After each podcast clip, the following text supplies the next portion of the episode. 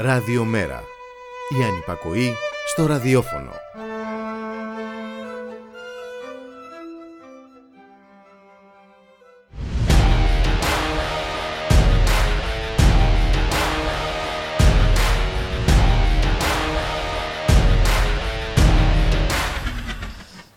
Ελικόπτερα και μεθ για τους Αγίους, χαλασμένα στενοφόρα για παιδιά. Αυξήσεις μισθών για τους Ευρωπαίους προστάτες μας, καθυλωμένη μισθή για τους προστατευόμενους. Απευθείας αναθέσεις για τους φίλους, εργαζόμενοι χωρίς σύμβαση στα απορριμματοφόρα. Ελεύθεροι δολοφόνοι ματατζίδες, καταδίκη 142 ετών για διασώστες προσφύγων και ποινικοποίηση της αλληλεγγύης τα μάρμαρα του Παρθενώνα και τα ελληνοτουρκικά θύραμα στο προεκλογικό σοφάρι και ο φασισμός σηκώνει κεφάλι. Τα μηχανήματα ξαναμπήκαν στο λόφο του στρέφει. Τα εξάρχεια είναι το άνθος του κακού και για όλες τις αντιδράσεις υπάρχει μια βολική και εύκολη εξήγηση. Λαϊκισμός. Αναλαμβάνοντας την ατομική ευθύνη, σας ενημερώνω ότι σήμερα είναι 9 Ιανουαρίου, παραδόξως για χειμώνα έρχεται κακοκαιρία. Η ώρα είναι μία και δύο πρώτα λεπτά και σαν σήμερα γεννήθηκε το 1941 η Joan Baez.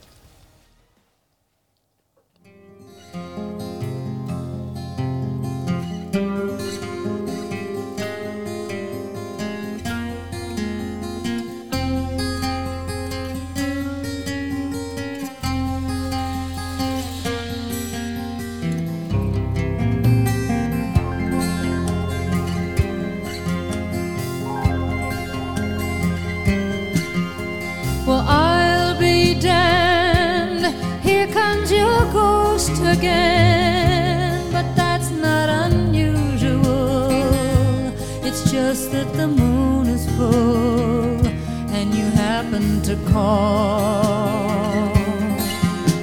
And here I sit and on the telephone, hearing a voice I'd known a couple of light years ago heading straight for a fall.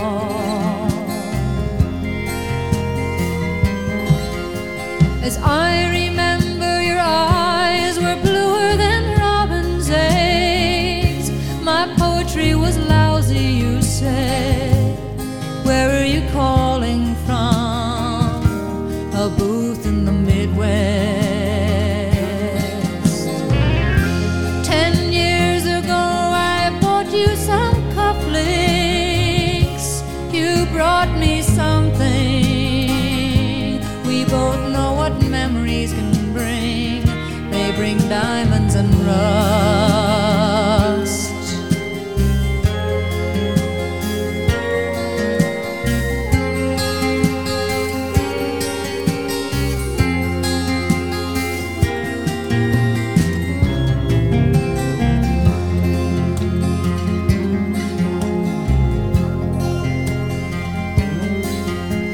you burst on the scene already a legend, the unwashed phenomenon, the original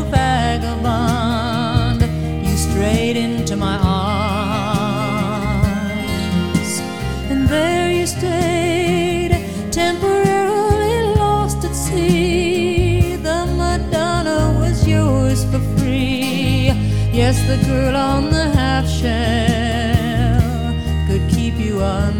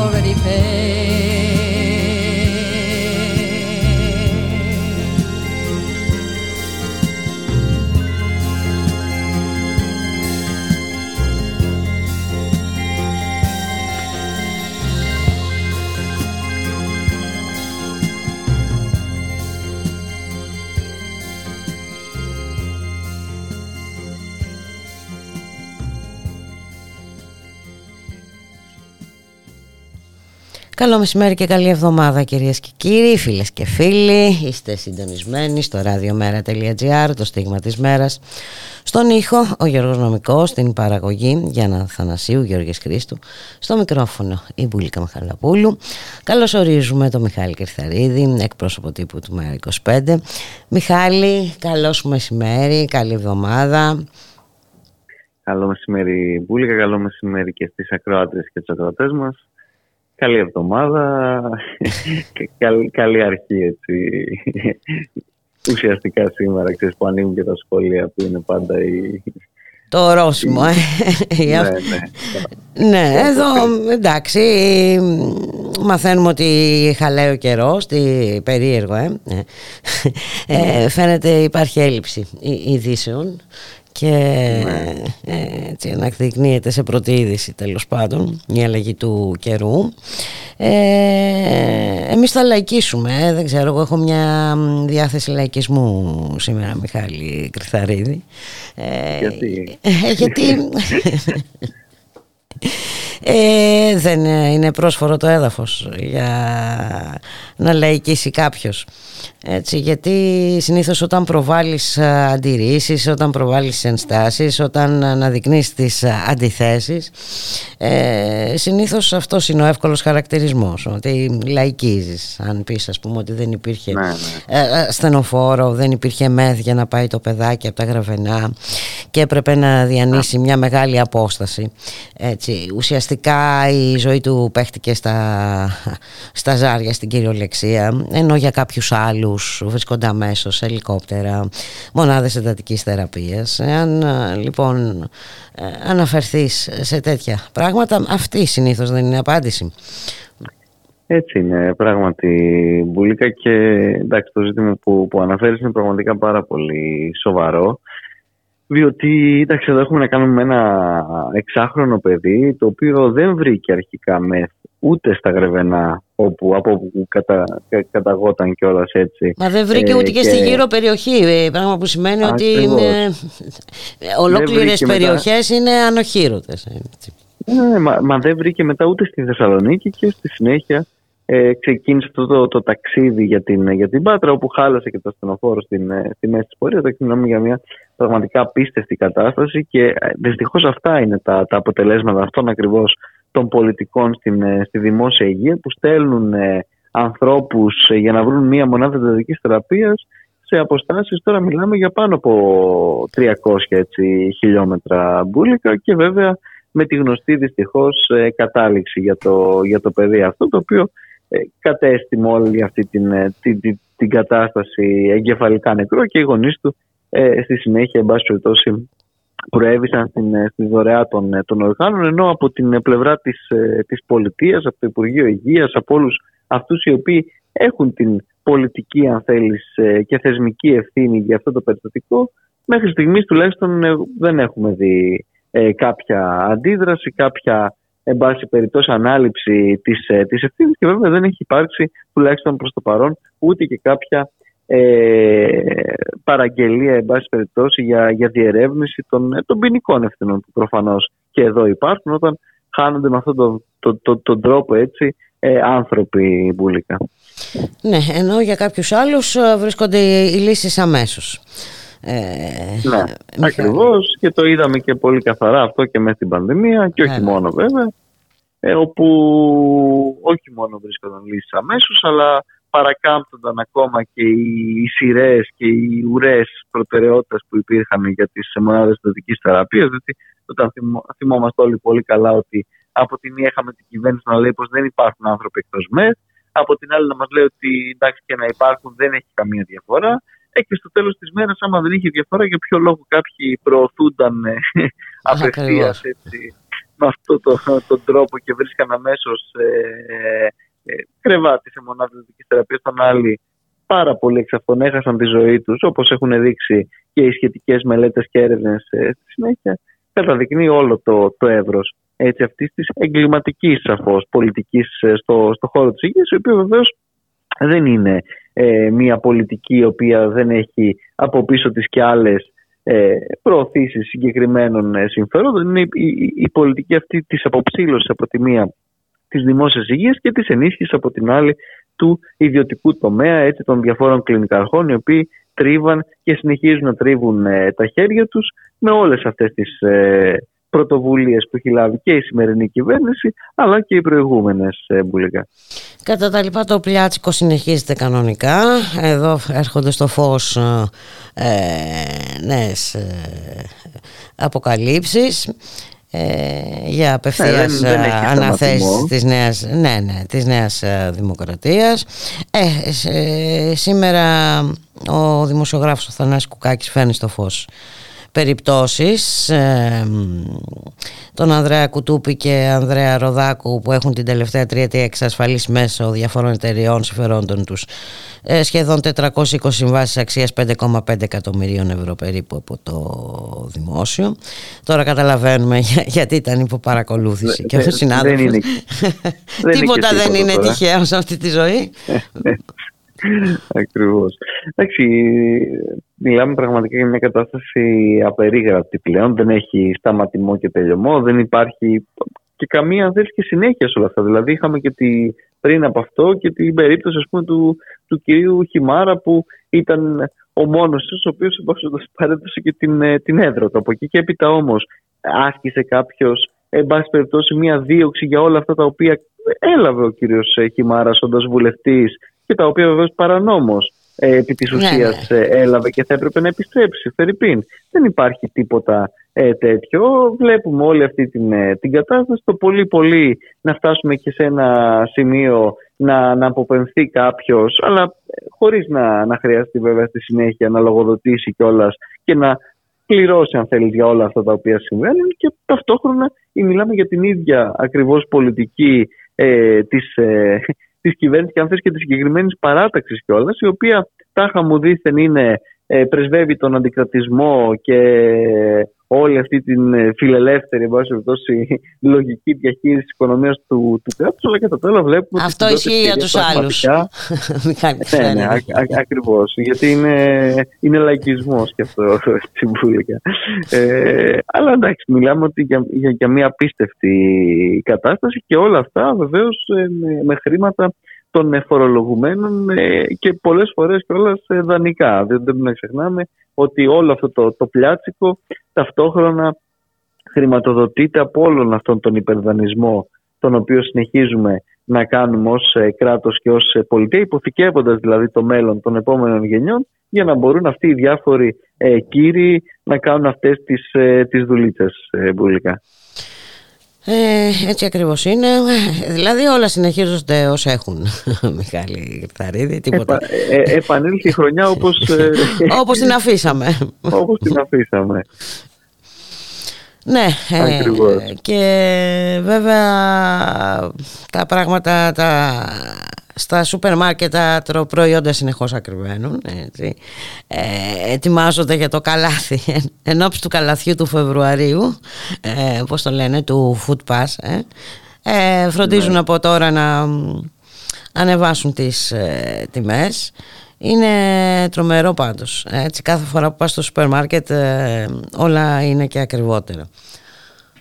Όχι, η κατάσταση έχει ξεφύγει τελείως ε, στα, έτσι, στα, στα, στα τρόφιμα, στα βασικά ε, είδη αν θέλεις, του, του νοικοκυριού, τα οποία βεβαίως δεν έχουν καμία σχέση με λύσεις και εν πάση περιπτώσει ε, πρακτικές αν θες που προωθεί η κυβέρνηση τάχα μου δίθεν με το καλάθι και με όλες αυτές τις γελιότητες ε, του κυρίου Γεωργιάδη όταν πραγματικά μιλάμε για μια κατάσταση η οποία δεν έχει κανένα σταματημό ε, σε όλα αν θέλεις ε, και όλα στα πεδία δεν είναι μόνο το σούπερ μάρκετ το οποίο κάθε φορά όπως λες και εσύ γίνεται όλο και πιο απλησίαστο για τους ε, περισσότερους είναι η ενέργεια, είναι τα καύσιμα, είναι τα φάρμακα πλέον που και αυτά όχι μόνο είναι ακριβά αλλά είναι και δυσέβρετα. θα, θα τα βρίσκουμε μόνο στη μαύρη αγορά ε, ναι, σε λίγο ναι, καιρό από ό,τι φαίνεται. Σίγουρα θα ετοιμάσουν κάποιο Πάσχη για εκεί, δεν υπάρχει περίπτωση. Και να μην ξεχνάμε ε, τα δισεκατομμύρια που έχουν δαπανηθεί για τα εμβόλια ε, τον καιρό της πανδημίας.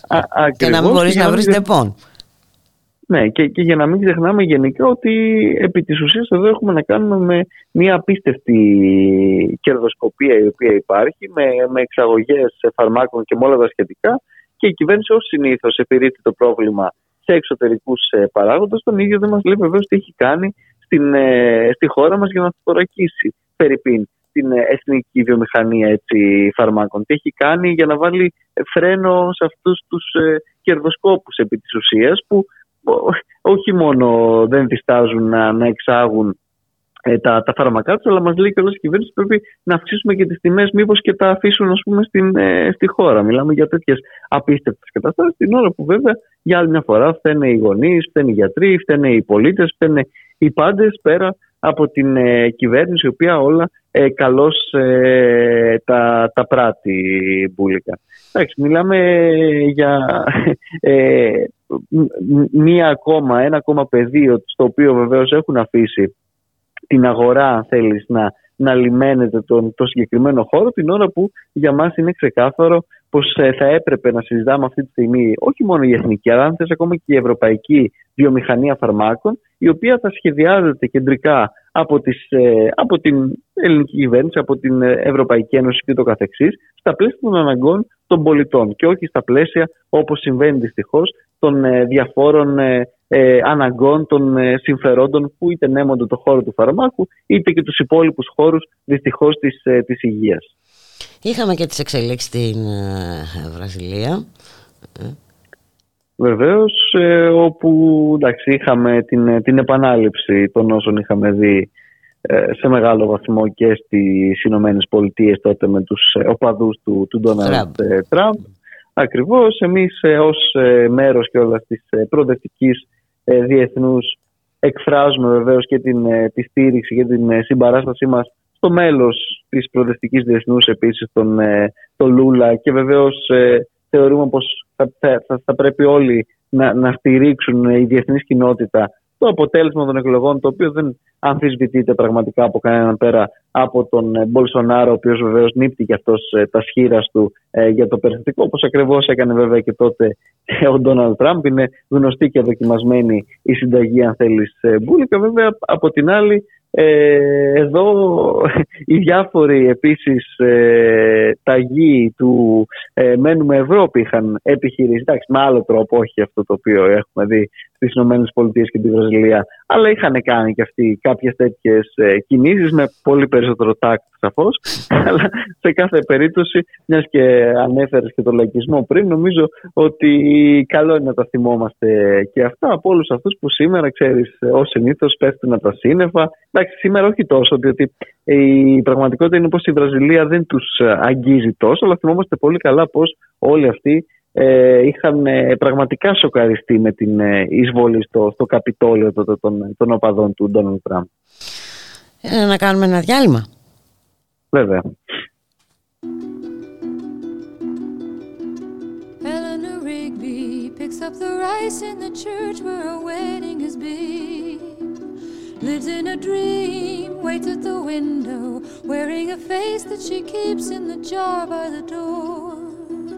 Who is it for? All the lonely people.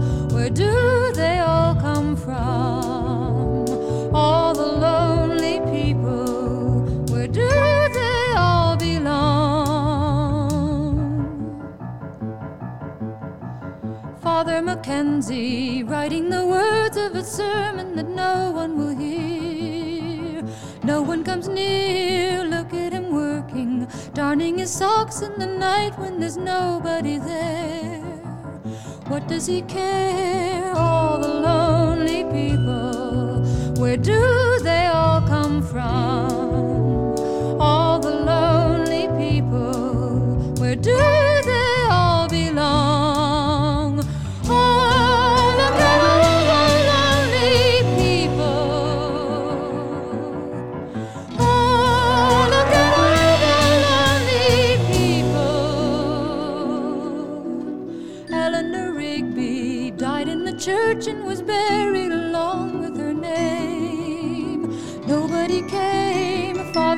Wiping the dirt from his hands as he walks from the grave. No one was saved, all the lonely people. Where do they all come from?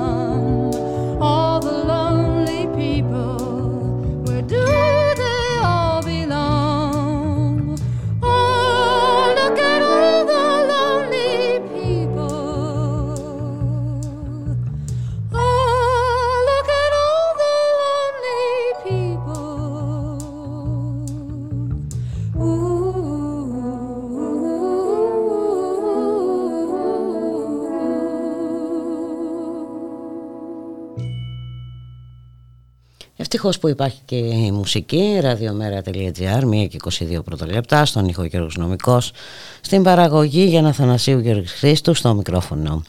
Η Βουλίκα Μιχαλοπούλου, συνεχίζουμε την κουβέντα με τον Μιχάλη Κερθαρίδη, εκπρόσωπο τύπου του Μέρα 25. Σήμερα είχαμε συνέντευξη του γραμματέα του Γιάννη Βαρουφάκη στην ΕΡΤ. Ε, Μιχάλη, θα έχουμε τη δυνατότητα εμείς και οι ακροατές φυσικά και οι ακροάτερες να την ακούσουμε κατά το τέλος της ε, εκπομπής. Ποια, θα είναι τα, κυри- ποια ήταν τα κυριότερα σημεία, ε, Μιχάλη; Κοίταξε, Μπούλικα ουσιαστικά ε, αφορούσε φυσικά όλο το, το φάσμα, αν θέλεις, της ε, πολιτικής επικαιρότητας, τις εκλογές, τις ε, συνεργασίες, τα ζητήματα τα οποία, τα οποία αναφερθήκαμε και εμείς πριν με την οικονομία, τα ενεργειακά ε, και βεβαίως όλα τα, τα υπόλοιπα τα οποία συνεχίζουν να ταλανίζουν τον, ε, τον κόσμο, αλλά ε, και τα ζητήματα των ε, ελληνοτουρκικών ε, σχέσεων, όπου και εκεί συνεχίζουμε να βλέπουμε, εν πάση περιπτώσει, ε, αυτή την, ε, τι- τις διάφορες, αν θέλεις, καθημερινές ε, Νομίζω είτε- ότι εντάσσονται και στο, στο Ναι, προεκλογικό εντάσσονται- αγώνα ε, και των δύο πλευρών βέβαια. Νομίζω ότι ακριβώς Έτσι, είναι μια α- α- βολική, Αυτή, αυτή η ε, πλευρά ναι, ναι. εντάσσονται. Ένα ακριβώς, βολικό ε. θέμα αυτό. Ναι, ναι, σαφώς είναι κάτι το οποίο, εν πάση περιπτώσει, δημιουργεί στα, στα ακροατήρια ε, τα, τα σχετικά, αν θέλεις, αντανακλαστικά και από εκεί και έπειτα βεβαίως αναφέρεται και στο ζήτημα της ε, επίσκεψης την οποία θα κάνει στην, ε, στην Κούβα ε, στις 25 με 30 Ιανουαρίου ο γραμματέας του ΜΕΡΑ25 έπειτα από πρόσκληση έτσι, που είχε από την ε, κυβέρνηση της, ε, της Αβάνας Εί- είχε μεταφερθεί αυτή η πρόσκληση αν θυμάσαι καλά και πριν από τις γιορτές που τα συζητάγαμε και Μμμ. από τον ε, πρέσβη της, ε, της Κούβας που ε, τον είχε συναντήσει τότε ο γραμματέας ε, του ΜΕΡΑ25 και τώρα πλέον ε, θα πραγματοποιηθεί αυτή η, η επίσκεψη με κλιμάκιο κιόλας της προοδευτικής διεθνούς, όπου θα συναντηθεί ε, ο Γιάννης Βαρουφάκη με τον ε, πρόεδρο της της Κούβας, τον Υπουργό Οικονομικών, αλλά και τον τέος πρόεδρο, τον ε, Ραούλ ε, Κάστρο.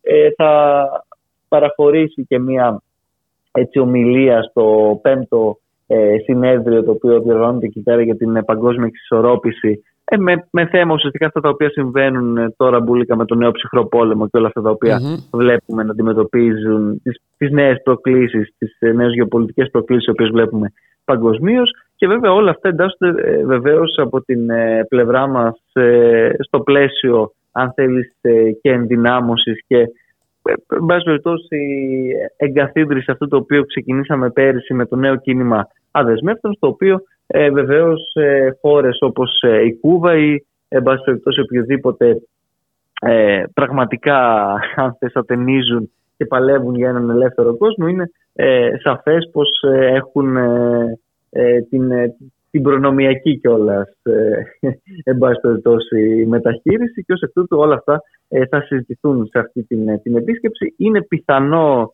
ναι, μετά την επίσκεψη στην Κούβα να υπάρξει και επίσκεψη στην, ε, στην Κολομβία ε, όπου και ο πρόεδρος, ο νέος πρόεδρος εκεί είναι μέλος της ε, προοδευτικής διεθνούς και έχει κατορθώσει αρκετά επιτεύγματα εκεί στην, ε, στην περιοχή και με διάφορες συμφωνίες που, έχει- που έχουν γίνει τώρα παρά βεβαίως τον, ε, την προσπάθεια του ε, αμερικανικού παράγοντα με κάθε τρόπο να ε, αρχικά να μην αναλάβει την, την εξουσία και στη συνέχεια να μπουν διάφορα προσκόμματα ε, ενώ υπάρχουν συζητήσεις και για, την, ε, για, το, για το Μεξικό ε, παρά το γεγονός βέβαια ότι και εκεί υπάρχουν αυτή τη στιγμή πάρα πολλά ζητήματα λόγω μιας ε, κατά κάποιο τρόπο εμπόλεμης ε, κατάστασης που, που επικρατεί Ε, σε κάθε περίπτωση όμως ε, είναι κάτι το οποίο θεωρούμε εξαιρετικά σημαντικό, όχι μόνο αν θες ως ε, μέρα 25 και ως 25, αλλά και ως προοδευτική ε, διεθνής, διότι ε, μιλάμε για μια κατάσταση που με όλα τα δεδομένα αυτά και με τον πόλεμο στην Ουκρανία, τον οποίο δεν συζητάμε, αλλά είναι εκεί και παραμένει και τώρα που τελείωσε και η εκεχηρία, εν πάση περιπτώσει, αυτή η οποία υπήρξε όπως υπήρξε τα Χριστούγεννα, συνεχίζει κανονικά και βέβαια και με όλα τα υπόλοιπα δεδομένα τα οποία ούτως ή άλλως έχουν αλλάξει στη θέμελα αυτόν τον, mm. τον κόσμο, ο οποίος ε, συνεχίζει βεβαίως να, να πορεύεται σε, σε κατευθύνσεις οι οποίες ε, είναι εξαιρετικά κακοτράχυλες ε, για την μεγάλη πλειοψηφία του κόσμου αλλά και όχι μόνο για τον κόσμο αλλά και για τον ίδιο τον ε, πλανήτη όπως έχουμε επίσης πολλές φορές και μαζί επισημάνει η Μπουλίκα. Και βέβαια ε, εκτός από τα ελληνοτουρκικά στο προεκλογικό παιχνίδι ρίχνει η κυβέρνηση Μητσοτάκη και το θέμα των μαρμάρων έτσι. Ε, ναι. Σκοπίμως ε, κρύβεται μισόλογα και τα λοιπά και τα λοιπά και ε, το κακό είναι ότι υπάρχει το έδαφος για διάφορες ε, παρερμηνίες και τελικά για αδυνάτισμα των ελληνικών θέσεων που υποστηρίζονται εδώ και πάρα πολλά χρόνια έτσι. Ακριβώς και σε κάθε περίπτωση Μπούλικα όλη αυτή η ιστορία την οποία βλέπουμε και την οποία τουλάχιστον δεν διαψεύδει επίσημα η, κυβέρνηση με διάφορα δημοσιεύματα και στον ελληνικό αλλά και στον ε, ε, έτσι, ξένο τύπο ε, δημιουργούν πάρα πολλά ζητήματα για το πώς ο ίδιος ο Πρωθυπουργός διαπραγματεύεται τέτοια ζητήματα χωρίς να υπάρχει καμία εμπλοκή του ίδιου του, του μουσείου της, ε, της Ακρόπολης, πώς υπάρχουν μια σειρά αποζητήματα για το κατά πόσο επί της ουσίας με αυτόν τον τρόπο αναγνωρίζει η κυβέρνηση την ε, νομή και κατοχή έτσι, των, ε, των γλυπτών από το Βρετανικό Μουσείο. Δανεισμός πάντως αυτό σημαίνει. Ε, ακριβώς, ακριβώς. ε, παραδοχή αυτά... της κυριότητας. Έτσι. Και βέβαια όλα αυτά που έλεγα δεν να ξεχνάμε ότι έρχονται και σε συνέχεια ενός κακού ιστορικού της της κυβέρνησης στο ζήτημα των ε, αρχαιοτήτων συνολικά θα λέγαμε, διότι θυμόμαστε πολύ καλά. Είναι πάρα πολύ νοπό κιόλας ακόμα τα, τα όσα έτσι συνέβησαν και συμβαίνουν με την ε, περιβόητη συλλογή αυτή έτσι, του, την, ε, των, των κυκλαδίτικων αρχαιοτήτων της, ε, του, του, του Στέρν με όλα αυτά τα οποία έχουμε δει και ως εκ τούτου πραγματικά θα, θα έπρεπε να είναι ε, τεταμένα και, και τα μάτια και η προσοχή μας διότι δεν υπάρχει καμία καλή μαρτυρία από την πλευρά της κυβέρνησης. Αυτό ξέρουμε πολύ καλά πως αν χρειαστεί να θυσιάσει κάτι, όπως το είπες πραγματικά ακόμα και για εκλογικές σκοπιμότητες και ωφέλη, είναι σαφές ε, πώς ε, θα το κάνει. Και εδώ φτάνουμε σιγά σιγά στην ολοκλήρωση της συνομιλίας μας. Δεν ξέρω αν έχεις να προσθέσεις κάτι άλλο, κάτι που δεν σχολιάσαμε, κάτι που θα έπρεπε ε, να το δούμε. Εντάξει, ένα, ένα άλλο ζήτημα είναι το οποίο πολλές φορές το έχουμε επισημάνει είναι και αυτές οι, οι δίκες έτσι, με ε, παροδία που έχουν στηθεί ε, έναντι πολλών ε, ανθρώπων που εν πάση περιπτώσει με τον ένα με τον άλλο τρόπο βοηθούν πρόσφυγες ε, και μετανάστες. Ε, ναι, σήμερα έχουμε και αύριο έχουμε. Σήμερα έχουμε και αύριο έχουμε ακριβώς. Και αύριο διώκεται ένα σύμβολο της προσφυγιάς. Ναι, ναι, ακριβώς. Ε, η κολυμβήτρια Σάρα Μαρτίνη. Η κολυμβήτρια από την, ναι, ναι, από την ε, σειρά κιόλας την, ε, τη σχετική που δημιουργήθηκε στη συνέχεια. Εντάξει, μιλάμε για μια απίστευτη αντιστροφή της ε, πραγματικότητας, μια προσπάθεια από την κυβέρνηση και από το Υπουργείο Μετανάστευσης και Ασύλου, τον ίδιο τον κύριο Μηταράκη, να παρουσιάσουν τα πράγματα παντελώς διαφορετικά και δυστυχώς μια αρρωγή από την πλευρά της, της δικαιοσύνης σε όλα αυτά τα απίστευτα και αδιανόητα τα οποία βλέπουμε με εκατοντάδες κιόλας έτη ε, ποινών τα οποία επιβάλλονται ε, επειδή οι άνθρωποι επί της ουσίας το μόνο το οποίο κάνουν είναι ε, αυτό που θα όλοι ε, κανονικά να κάνουμε μπουλικα, δηλαδή να, να, να συνδράμουν ε, τους ε, συνανθρώπους, να συνδράμουν αυτούς τους καταδρεγμένους ανθρώπους οι οποίοι έρχονται με αυτές τις συνθήκες τις ε, ε, αντισόπιτες στην, ε, στη χώρα μας. Ελπίζουμε πραγματικά έστω και την ίστατη στιγμή. Για να δούμε, θα έχει ενδιαφέρον. Ακριβώς.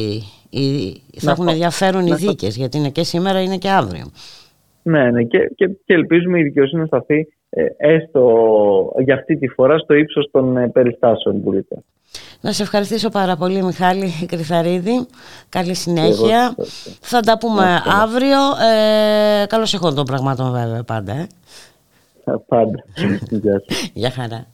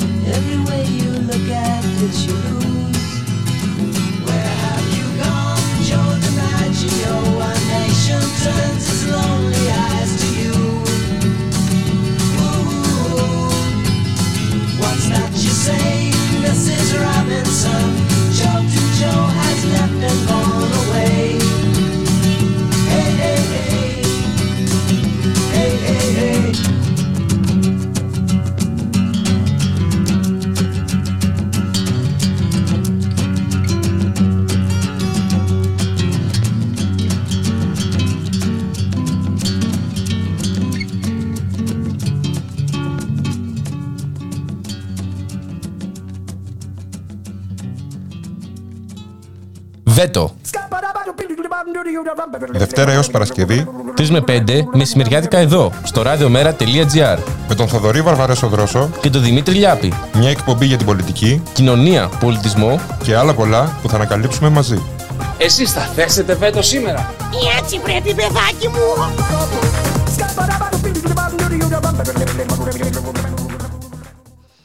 Ραδιομέρα.gr, 1 και 36 πρώτα λεπτά, στον ήχο Γιώργος Νομικός, στην παραγωγή Γιάννα Θανασίου, Γιώργης Χρήστου, στο μικρόφωνο Εμπούλικα Μιχαλοπούλου. Λεφτά υπάρχουν, αλλά μόνο για απευθείας αναθέσεις ε, στο δημόσιο. Το Εθνικό Σύστημα Υγείας ε, δεν προσφέρεται ε, για συσσόρευση κερδών. Στο Ρέθινο σήμερα Έχουμε κινητοποιήσει στο νοσοκομείο με αφορμή τον εξαναγκασμό σε παρέτηση της Διευθύντριας της Παθολογικής Κλινικής Ελένης Ιωαννίδου. Να καλωσορίσουμε τον συνάδελφο Μάριο Διονέλη. Καλό μεσημέρι Μάριε. Καλό μεσημέρι, Μπουλίκα, κυρίες και κύριοι. Ήταν μια συγκέντρωση αρκετά μεγάλη, με πολύ μεγάλη συμμετοχή καταρχάς των εργαζόμενων στο νοσοκομείο, των γιατρών, των νοσηλευτών, όλου του υγειονομικού προσωπικού, αλλά και συμμετοχή φορέων της πόλης, οι οποίοι είναι εκεί, ανησυχούν, δείχνουν την ε, θέλησή τους να στηρίξουν το νοσοκομείο του Ρεθύμνου με κάθε τρόπο. Αφορμή είναι η, ο εξαναγκασμός, να μην λέμε παρέτηση, είναι ο εξαναγκασμός. Ναι, όπως και η ίδια δηλώνει στην επιστολή της, παραθέτοντας τους λόγους για τους ναι, οποίους... τα 13 εντέλεσθε σε τρία χρόνια, τις υποχρεωτικές διακομιδές ε, διασωληνωμένων ασθενών χωρίς να είναι ειδικότητά της, την υποστελέχωση του νοσοκομείου, το ότι δεν έχει πάρει της χρωστά το Εθνικό Σύστημα Υγείας 170 μέρες άδεια, το ότι αναγκάζεται να κόβει τις άδειες από τους συναδέλφους της, ότι δεν μπορεί να κοιτάξει στα μάτια τους ανθρώπους, τους ασθενείς στο Ρέθινο με την κατάσταση που έχει δημιουργηθεί, ένα, ένα τοξικό κλίμα, χωρίς να υπάρχει και η παραμικρή ε, ένδειξη ότι κάτι μπορεί να αλλάξει. Ναι. Παραμικρή θέληση από την πλευρά της οικονομική περιφέρειας Κρήτης να αλλάξει την κατάσταση αυτή. Αυτά είναι που οδήγησαν στην παρέτηση, εξώθησαν στην παρέτηση την Ελένη Ιωαννίδου, είναι η διευθύντρια της παθολογικής κλινικής, επί 20 χρόνια εργαζόμενη στο νοσοκομείο, που ε, πλέον καταθέτει τα όπλα, όχι την αποφασιστικότητά της και το δυναμισμό της, αλλά η ίδια λέει ότι έφτασε στα όρια της αντοχής της, ότι δεν μπορεί άλλο να προσφέρει σε αυτό το σύστημα υγείας και η ίδια η παρέτησή της λειτουργεί ως μήνυμα διαμαρτυρίας, ως μήνυμα απόγνωσης για όσα συμβαίνουν στο νοσοκομείο. Αυτά είπαν και οι άνθρωποι που βρέθηκαν εκεί το πρωί. Ε, εννοείται ότι για την Ελένη Ιωαννίδου και για τους εργαζόμενους στη δημόσια υγεία συνολικά υπάρχουν ανακοινώσεις στήριξης και από τον ΣΥΡΙΖΑ και από το Κομμουνιστικό Κόμμα και από το ΜΕΡΑ25. Σήμερα μάλιστα στελέχη του ΜΕΡΑ25 βρέθηκαν στη συγκέντρωση αυτή, ενώ το απόγευμα έχει προγραμματιστεί μια ευρεία σύσκεψη με προσκλήσεις σε όλους τους τοπικούς φορείς του Ρεθίνου. Μιλώ δηλαδή πέρα από τους υγειονομικούς mm-hmm. φορείς, για τον εμπορικό σύλλογο, για τα τοπικά σωματεία, για τους ανθρώπους που είναι στην τοπική αυτοδιοίκηση, για τους βουλευτές φυσικά του νησιού, για τα κόμματα, για όποιον εν πάση περιπτώσει ενδιαφέρεται για το μέλλον του νοσοκομείου, ώστε να αποφασιστεί ένα κινητοποιήσεων για το επόμενο διάστημα με αντικείμενο την διάσωση του νοσοκομείου. Αυτή η σύσκεψη είναι προγραμματισμένη για τις 7 η ώρα και προφανώς από αύριο θα έχουμε ενδεχομένως και νεότερα και κάποιο πλάνο δράσεων γιατί αυτή, αυτός ο εξαναγκασμός σε παρέτηση δεν μπορεί να περάσει έτσι. Αυτό λένε όλοι στο Ρέθυμνο και αυτή είναι η αποφασιστικότητα που διατρανώνουν σε ό,τι αφορά την προάσπιση του δημόσιου συστήματος υγείας. Εξάλλου, ε, Μάρη, είναι μια κατάσταση που δεν αφορά φυσικά μόνο το νοσοκομείο Ρεθύμνου. Έτσι. Ε, προφανώς, ε, οι κάτοικοι το καταλαβαίνουν, όλοι πρέπει να το, να το καταλάβουν, όλοι πρέπει να υπερασπιστούν αυτό το εθνικό σύστημα υγείας. Είδαμε ε, και πρόσφατα το, το τραγικό περιστατικό με το παιδάκι από τα Γρεβενά. Ε... Απολύτως τραγικό. 300 χιλιόμετρα και για να πάει από τα Γραβενά στην Πάτα. Κοίταξε να δεις, το νοσοκομείο Ρεθύμνου έχει κάποια ατυχία, κάποια ιδιαίτερα χαρακτηριστικά, επειδή βρίσκεται ανάμεσα στο Ηράκλειο και στα Χανιά, που έχει δύο μεγάλα νοσοκομεία. Θεωρείται ότι για όλα τελικά προλαβαίνεις μωρέ να φτάσεις και με έμφραγμα που λέει ο λόγος προλαβαίνεις να φτάσεις στο Ηράκλειο, αλλά δεν είναι καθόλου έτσι τα πράγματα. Και με αυτή τη λογική ανάμεσα στις δύο μεγάλες πόλεις που και εκεί τα νοσοκομεία έχουν προβλήματα, μην φανταστείτε ότι λειτουργούν τέλεια.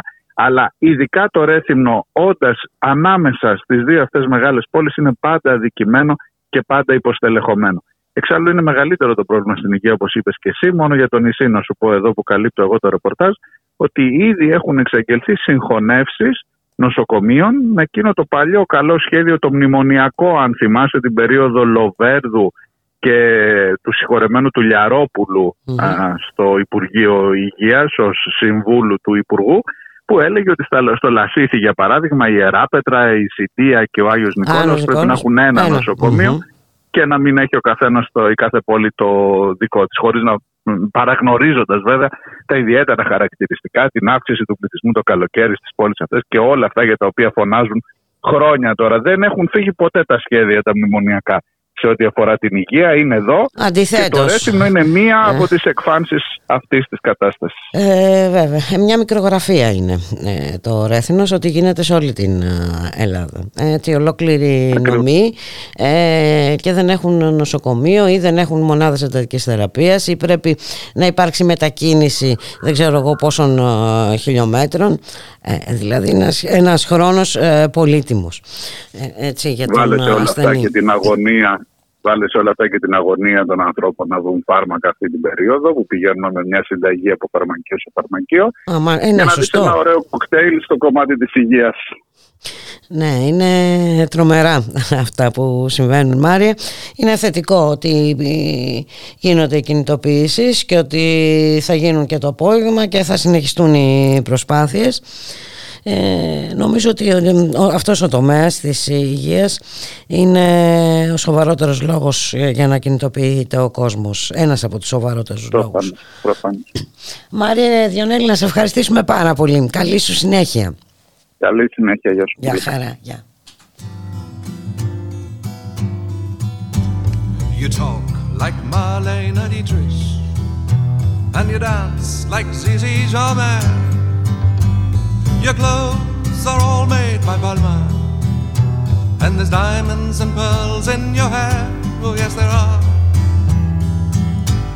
You live in a fancy apartment off the boulevard Saint Michel, oh, where you keep your Rolling Stones records and a friend of Sasha Distel. Oh, yes, you do. You go to the embassy parties where you talk in Russian and Greek. Oh, and the young men who move in your circle, they hang on every word you speak. Oh, yes, they do. But where do you go to, my lovely? Oh, when you're alone in your bed. Or tell me the thoughts that surround you. I want to look inside your head, yes I do. Oh, I've seen all your qualifications that you got from the Sorbonne and the painting that you stole from Picasso. Your loveliness, it goes on and on, oh yes it does. Oh, When you go on your summer vacation, you go to Juan with your carefully designed topless swimsuit. You get an even suntan on your back and on your legs. And when the snow falls, you're found in San Maurice with the others of the jet set. And you sip your Napoleon brandy, but you never get your lips wet. No, you don't. But where do you go to, my lovely, when you're alone in your bed? Oh, tell me the thoughts that surround you. I want to look inside your head, yes, I do. Oh, well, you're in between 20 and 30. That's a very desirable age. And your body, well, it's firm and inviting. But you live on a glittering stage, oh, yes, you do. And your name, it is heard in high places. You know the Aga Khan. He said you a racehorse for Christmas, and you keep it just for fun, for a laugh. and they say that when you get married, it'll be to a millionaire. But they don't realize where you came from, and I wonder if they really care or give a damn. Where do you go to, my lovely, when you're alone in your bed? Oh, tell me the thoughts that surround you. I want to look inside your head, yes, I do. Back streets of Naples, and two children were begging in rags, oh, both touched with a burning ambition. to shake off their lowly bone tags. They tried. So you look into my face, mighty glad, and remember just who you are. Then go and forget me forever. But I know still bear the scar, it's deep inside. I know where you go my lovely, when you're alone, you're bed. And I know the thoughts that surround you, cause I can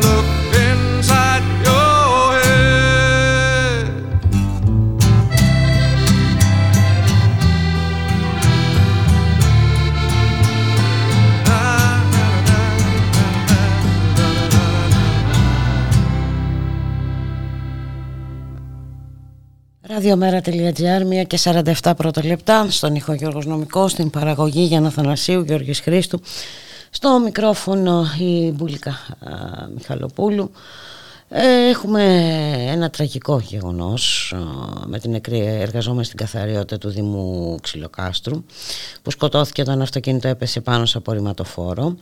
Ε, Με αφορμή αυτό το τραγικό περιστατικό α, αποκαλύπτεται ότι ε, η γυναίκα α, εργαζόταν χωρίς να υπάρχει εργασιακή σχέση με το Δήμο. Να δούμε τι γίνεται ε, σε αυτό το τομέα. Να καλωσορίσουμε την κυρία Αναστασία Παπαχρήστου, είναι μέλος ε, του Γενικού Συμβουλίου της ΑΔΕΔΗ και εργαζόμενη στους οργανισμούς τοπικής αυτοδιοίκησης. Καλώς σας μεσημέρι, καλή χρονιά κυρία Παπαχρήστου. Καλή χρονιά, καλησπέρα. Τι γίνεται στους Δήμους κυρία Παπαχρήστου, μαύρη, ανασφάλιστη εργασία; Κοιτάξτε, ε, αυτό είναι ένα γεγονός το οποίο δεν συμβαίνει πρώτη φορά. Δηλαδή όλα τα χρόνια ο, ακούμε ότι υπάρχουν συνάδελφοι που έχουν λήξει συμβάσεις τους και προκειμένου να μπορέσουν να εξασφαλίσουν να, να συνεχιστεί να μπαίνει ένας μισθός μέσα στο σπίτι τους ε, υπομένουν τέτοιου είδους ε, πιέσεις και παραμένουν στην εργασία μέχρι να βρεθεί ένας τρόπος να γίνει μια νέα σύμβαση ε, και δυστυχώς οι άνθρωποι είναι και ανασφάλιστοι, είναι και στην αβεβαιότητα και όλη αυτή η κατάσταση. Εκμετάλλευση της ανάγκης ενός α, ανθρώπου για δουλειά. Έτσι για να εξασφαλίσει την επιβίωσή του. Γιατί ε, περί αυτού μιλάμε τώρα, δεν μιλάμε για τίποτα ε, θηριώδεις μισθούς. Ε, για αυτά τα Όχι, ελάχιστα. ναι, δηλαδή. Ίσα ίσα που είναι κακοπληρωμένοι, πολλές φορές ε, δεν τους παρέχονται ούτε τα μέσα ατομικής προστασίας. Δεν τηρείται η νομοθεσία για την υγιεινή και την ασφάλεια των εργαζόμενων. Ε, είναι, ο μηχανολογικός εξοπλισμός είναι παρατημένος, πεπαλαιωμένος, ακατάλληλος, επικίνδυνος πολλές φορές. Δεν πραγματοποιούνται έλεγχοι. Δηλαδή οι εργαζόμενοι είναι έρμεα της κατάστασης αυτής. Με το πάγωμα των προσλήψεων υπάρχει πολύ μεγάλη έλλειψη προσωπικού, ε, με τα μνημόνια δηλαδή που έχουν Μμμ. υπογραφεί. Ε, υπάρχει πολύ μεγάλη έλλειψη στους Δήμους, σε όλες τις υπηρεσίες, αλλά και στην καθαριότητα, που υπάρχει πολύ μεγάλη ανάγκη, που υπάρχουν και 24 ώρες πολλές φορές ε, βάρδιες. Ε, δεν υπάρχει κόσμος με αποτέλεσμα να υπάρχει εντατικοποίηση εργασίας, να υπάρχουν πάρα πολλοί ατυχήματα, όπως ξέρετε, ο κατάλογος των συναδέλφων ε, μακραίνει συνεχώς. Βέβαια, δηλαδή σε σχέση με παλιότερα χρόνια, ε, δηλαδή πραγματικά ε, τα ατυχήματα μ, όλο ένα και αυξάνονται. Και οι κυβερνήσεις συνεχώς συμπιέζουν το κόστος της εργασίας για δημοσιονομικά ωφέλη, προκειμένου να πετύχουν ματηρά πλεονάσματα. Αδιαφορούν ότι, ότι με αυτόν τον τρόπο καταργούν εργασιακά δικαιώματα. Ε, χρησιμοποιούν ε, ολιγόμενε συμβάσεις εργασίας για ψηφοθερικού λόγους οι αιρετοί στην τοπική αυτοδιοίκηση και κυβερνήσεις και προγράμματα κοινοφιλούς εργασίας του ΑΕΔ, με το οποίο προσλαμβάνονται άνεργοι στους Δήμου που είναι κακοπληρωμένοι και δεν τους καταβάλλεται ούτε το επίδομα επικίνδυνης και αντιγενή εργασίας. Μάλιστα. Και είναι εκτεθειμένοι στον κίνδυνο και βέβαια και με την αβεβαιότητα της ανεργίας, της ακρίβειας και όλα αυτά για να απαξιώνεται, να απαξιώνονται οι δημόσιες υπηρεσίες και να ξεπουλούνται αργότερα στους εργολάβους, ώστε να πληθαίνουν τα κέρδη τους και να μετακυλείται το κόστος στην τσέπη του πολίτη και στο νοικοκυριό. Και όποιος τολμάει να μιλήσει κιόλας αντιμετωπίζει και τις ε, συνέπειες. Ε, βέβαια, οι διώξεις ε, είναι γνωστή ιστορία. Μάλιστα. Ότι, και από ό,τι αποκαλύπτεται, χωρίς εργασιακή σχέση ήταν και ο οδηγός του απορριμματοφόρου, έτσι. Δυστυχώς. Στην περίπτωση του Ξυλοκάστρου. Οι δήμαρχοι τι κάνουν για, για αυτά όλα, ε, κυρία Παπαχρήστου. Οι δήμαρχοι κάνουν όλα αυτά που θα Μάλιστα. Ανέφερα, Συμφωνούν δηλαδή, εντάξει, ακολουθούν και αυτή την, ε, τις κυβερνητικές επιταγές. Τους βολεύει γιατί και πολλές φορές και τις συμβάσεις τις κάνουν με, για ψηφοθερικούς λόγους και κρατάνε όμοιρους έτσι εργαζόμενους προκειμένου να τους ψηφίζουν, να είναι εκεί από το Δήμο είτε ας πούμε για να, είτε μέσω ΑΕΔ που παίρνουν εργαζόμενους που δεν κοστίζουν στο Δήμο. Μάλιστα. Είναι μια κατάσταση ε, βουλική βέβαια ε, για τους κυβερνώντες και τους ε, δημάρχους αλλά ευχαλτική για τους ε, εργαζόμενους κυρία Παπαχρήστου οι, οι οποίοι πώς το αντιμετωπίζουν θέλω να πω και οι συνδικαλιστές τους οργανισμούς τοπικής αυτοδιοίκησης ε, δεν θα έπρεπε, είναι ένα πολύ σημαντικό κομμάτι αυτό, δεν θα έπρεπε να υπάρχει ένας πιο εχμηρός λόγος, μια λόγω, κινητοποιήσεις. Ε. Ε, σίγουρα θα έπρεπε να υπάρχουν και πιο συντονισμένες προσπάθειες, γίνονται πολλές φορές καταγγελίες και στην επιτόρηση εργασίας και σε άλλους ελεγκτικούς μηχανισμούς. Βέβαια και αυτές οι υπηρεσίες δεν ξέρω τώρα αν φταίει η υποστελέχωση ή τι ακριβώς φταίει, αλλά δεν Αλλά έχουμε δει πόσο έχει απαξιωθεί το σώμα επιθεώρησης ε, εργασίας. Δεν αποδίδονται οι ευθύνες που θα έπρεπε ε, και κινητοποιήσεις γίνονται, αλλά σίγουρα δεν φτάνει μόνο αυτό. Πρέπει να γίνουν πιο μαζικοί αγώνες, πρέπει να γίνουν μεγάλες απεργιακές κινητοποιήσεις προκειμένου να υπάρξει πίεση και να αναγκαστούν να δώσουν κάποια πράγματα δηλαδή πολύ βασικά και για την ασφάλεια και για, την, ε, και για τη ζωή των εργαζόμενων. Αλλιώς θα τα συζητάμε κάθε φορά ναι. με την ευκαιρία ας πούμε αυτή τη δύστιχη. Την τραγική ε, αυτή περίπτωση. Και δεν είναι ότι δεν υπάρχει και ενδιαφέρον από τον κόσμο ε, ε κυρία Παπαχρήστου. Ε, η απεργία τον περασμένο χρόνο η μεγάλη απεργία της, της 9 του Νοέμβρη ε, νομίζω ότι ήταν χαρακτηριστική για τις διαθέσεις του κόσμου. Ο κόσμος θέλει συμμετέχει. Και θέλει και υποφέρει γιατί επομίζεται όλες αυτές τις συνέπειες Οπότε κάποια στιγμή απλά χρειάζεται πιο συντονισμένη προσπάθεια και, και ίσως μεγαλύτερη διάρκεια, πιο σωστή ενημέρωση. Ε, δηλαδή να ε, σίγουρα και... πάντως μια συνέχεια θα έπρεπε να υπάρχει γιατί τώρα αυτό ήταν σε μια τούφα και στον αέρα. Ναι, δηλαδή... Να μην είναι έτσι επαιτειακές. Ακριβώς και δεν είναι μόνο αυτό, είναι ότι με αυτόν τον τρόπο απαγοητεύεται και ο κόσμος. Ναι και δεν έχει και πού να κουμπίσει ουσιαστικά. Δηλαδή όταν ε, εκλέγει τους αυτούς που τους ε, εκπροσωπούν και βλέπει ότι δεν υπάρχει κίνηση και υπάρχει και απογοήτευση είτε παρέτηση ακόμα και εκεί, μετά δεν ξέρει πού να απευθυνθεί. Δηλαδή και δεν μπορεί να οργανωθεί ο κόσμος της εργασίας μόνος του. Πρέπει δηλαδή να είναι στα, στα συνδικάτα, στα σωματεία και να υπάρχει ενδιαφέρον και συμμετοχή. Γιατί μόνο μέσα από τα σωματεία μπορεί να γίνει ένας ε, σωστός Ο καθένας μόνος του δεν μπορεί να καταφέρει κάτι. Έτσι ακριβώς είναι. Να σας ευχαριστήσω πάρα πολύ κυρία Παπαχρήστου. πολύ. Ε, ελπίζω την επόμενη φορά που θα μιλήσουμε να έχουμε κάτι καλύτερο να πούμε. Ε, κάτι ναι, πιο αισιόδοξο. Ε, γιατί δυστυχώς όσο συνεχίζεται αυτή η κατάσταση ε, ε είναι ένας φαύλος κύκλος. Αυτοί εκμεταλλεύονται την ανάγκη του κόσμου. Ε, ε, εντάξει, ο, ε, ο κόσμος δεν βλέπει φως, δεν βλέπει διέξοδα.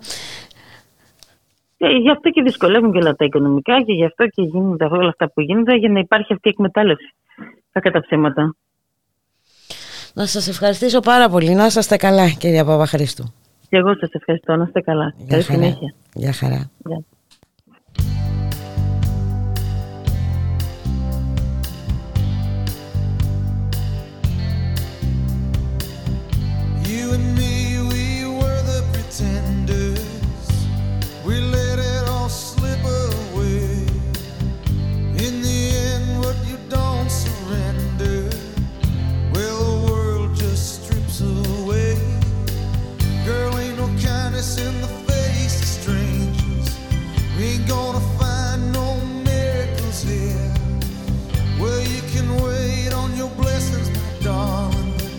I got a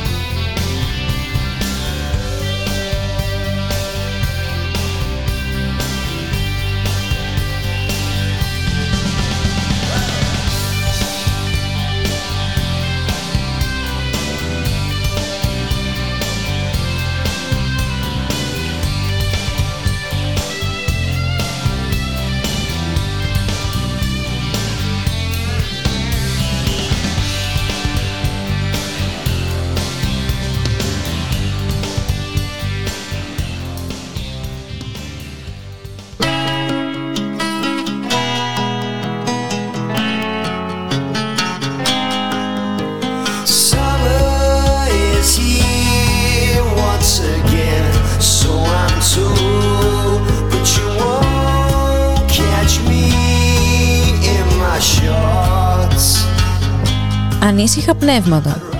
Μία ματιά στον καλλιτεχνικό χώρο μέσα από συζητήσεις, μουσική και εικαστικές παρεμβάσεις. Με τη Χαρά Στόκα κάθε Δευτέρα 6 με 7 το απόγευμα στο radiomera.gr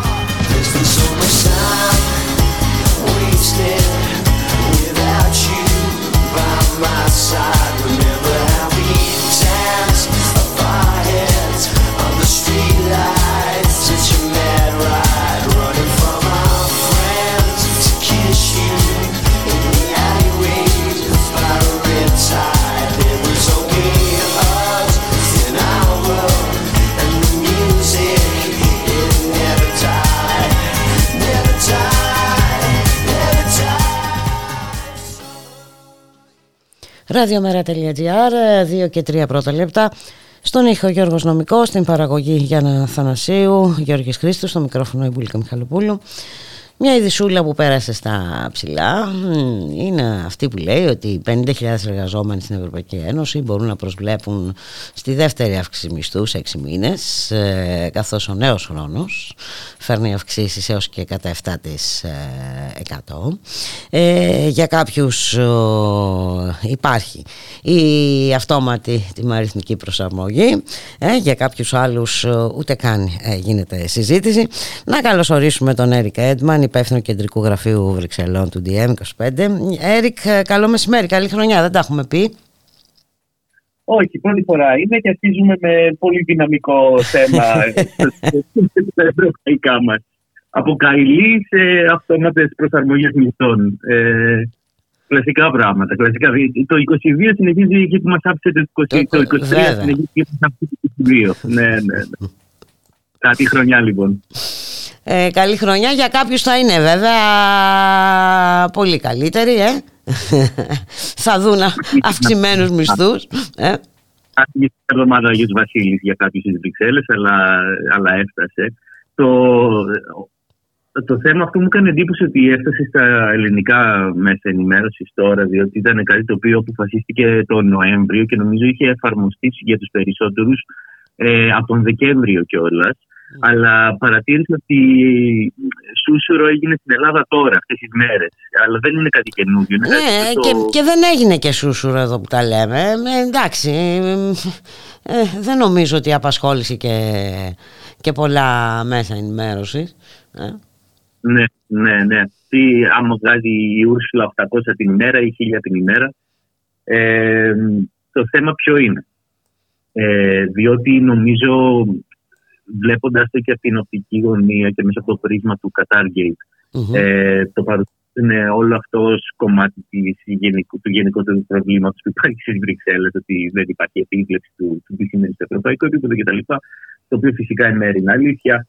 Ε, αλλά εδώ πέρα νομίζω το θέμα είναι ακόμα μεγαλύτερο. Για ποιο λόγο; Ε, αυτή η προσαρμογή κατά 7% στους μισθούς των ε, ε, ευρωκρατών, ας πούμε, ε, είναι κάτι το οποίο είναι κομμάτι του πώς λειτουργεί η Ευρωπαϊκή Ένωση εδώ και χρόνια. Mm-hmm. Ε, το προ...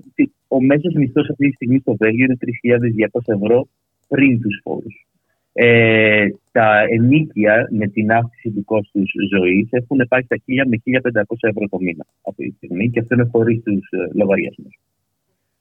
Η προσαρμογή των μισθών από μόνο τους δεν είναι κάτι κακό. Πού αρχίζει το πρόβλημα; Είναι δύο τα προβλήματα. Πρώτον, ότι η Ούρσουλα δεν χρειάζεται την ίδια προσαρμογή που χρειάζεται ο μέσος ε, ε, τεχνοκράτης στο Ευρωκοινοβούλιο που μπορεί να βγάζει 3 και 4 ευρώ και να δίνει τα μισά στο ενοικιό Ένα το κρατημενο Δεύτερον, η Ευρωπαϊκή Επιτροπή αποθαρρύνει συστηματικά εδώ και 20 χρόνια κράτη-μέλη, επιχειρήσεις, συνδικάτα από όλη την Ευρώπη από το να κάνουν παρόμοιες αυξήσεις μισθών στις χώρες τους, στις επιχειρήσεις τους κτλ. Ενώ συγχρόνως κάνει ακριβώς αυτό σε όλους τους εργαζομένους της Ευρωπαϊκής Ένωσης.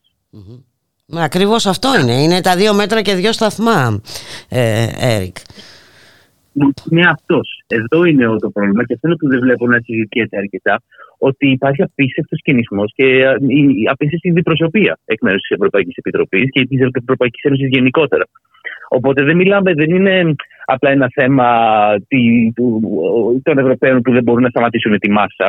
Είναι ότι ε, είναι αυτά τα δύο μέτρα και τα δύο σταθμά τα οποία τα συζητάμε εδώ και 1,5 χρόνο από τότε που αρχίσαμε τις συζητήσεις μας, Μπουλίκα, και το βλέπουμε σε όλα τα επίπεδα της Ευρωπαϊκής Ένωσης, από την εξωτερική της πολιτική μέχρι και στο τρόπο με τον οποίο πληρώνει τους εργαζομένους της.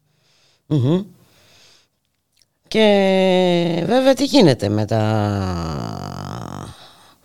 με, τη, με τα διάφορα gate, Qatar gate ε, ε, και τα λοιπά. Είχαμε και το Μαρόκο gate. ε, δεν, δεν βλέπω να γίνεται καμιά σοβαρή συζήτηση. Ε, χρησι- όπως είχαμε προβλέψει την τελευταία φορά που μιλήσαμε, έχουν χρησιμοποιήσει την, ε, κυρίως την κυρία Καηλή ως οποιοποιηδιαίο τράγο ε, και προσπαθούν να το παρουσιάσουν ως μια μεμονωμένη περίπτωση διαφθοράς. Ε, και δεν τους κάνει και ιδιαίτερη εντύπωση το γεγονός ότι είναι και Ελληνίδα. Μπορώ να πω ότι αυτό είναι κάτι που έχει συζητηθεί δυστυχώς και η εθνικότητά της. Μάλιστα. Ε, και συγχρόνως έχει πάρει τώρα την, ε, το θεσμικό δρόμο ότι, έχει, ότι θα υπάρξει μια επιτροπή η οποία θα ερευνήσει γενικότερα την κατάσταση με το Κατάρ ε, και, θα, και θα έχει και τον ρόλο να, να διαλυκάνει και την υπόθεση με το Μαρόκο. Οπότε έχει πάρει έναν θεσμικό δρόμο τώρα η όλη υπόθεση και γι' αυτό το λόγο έχει σταματήσει και ε, τόσο πολύ συζήτηση στο επίπεδο των μέσων ενημέρωσης της Βρυξέλλες τουλάχιστον. Ε, και περι- αναμένουμε ουσιαστικά τι- τα αποτελέσματα των επιτροπών. Μάλιστα. Ε, για να δούμε τι θα γίνει, αν και δεν, ε, δεν έχουμε λόγο νομίζω να είμαστε και ιδιαίτερα αισιόδοξοι ότι θα αλλάξει κάτι ριζικά. Ε, γιατί καλό είναι κάποια στιγμή έτσι να έχουμε και μια εκτενέστερη συζήτηση γενικά για το ε, τι γίνεται με τους ε, θεσμούς, ε, τους ευρωπαϊκούς ε, ε, θεσμούς, Έρικ.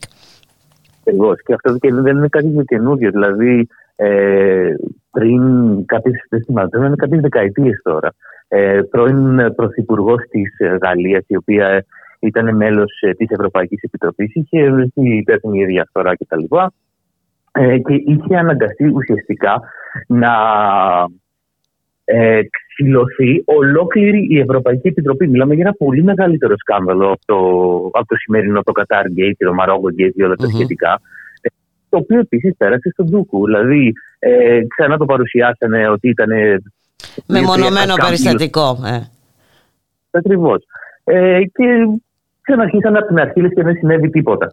Ε, οπότε γενικότερα ο τρόπος με τον οποίο ε, λειτουργεί η Αυτό Ευρωπαϊκή είναι το ζήτημα τώρα.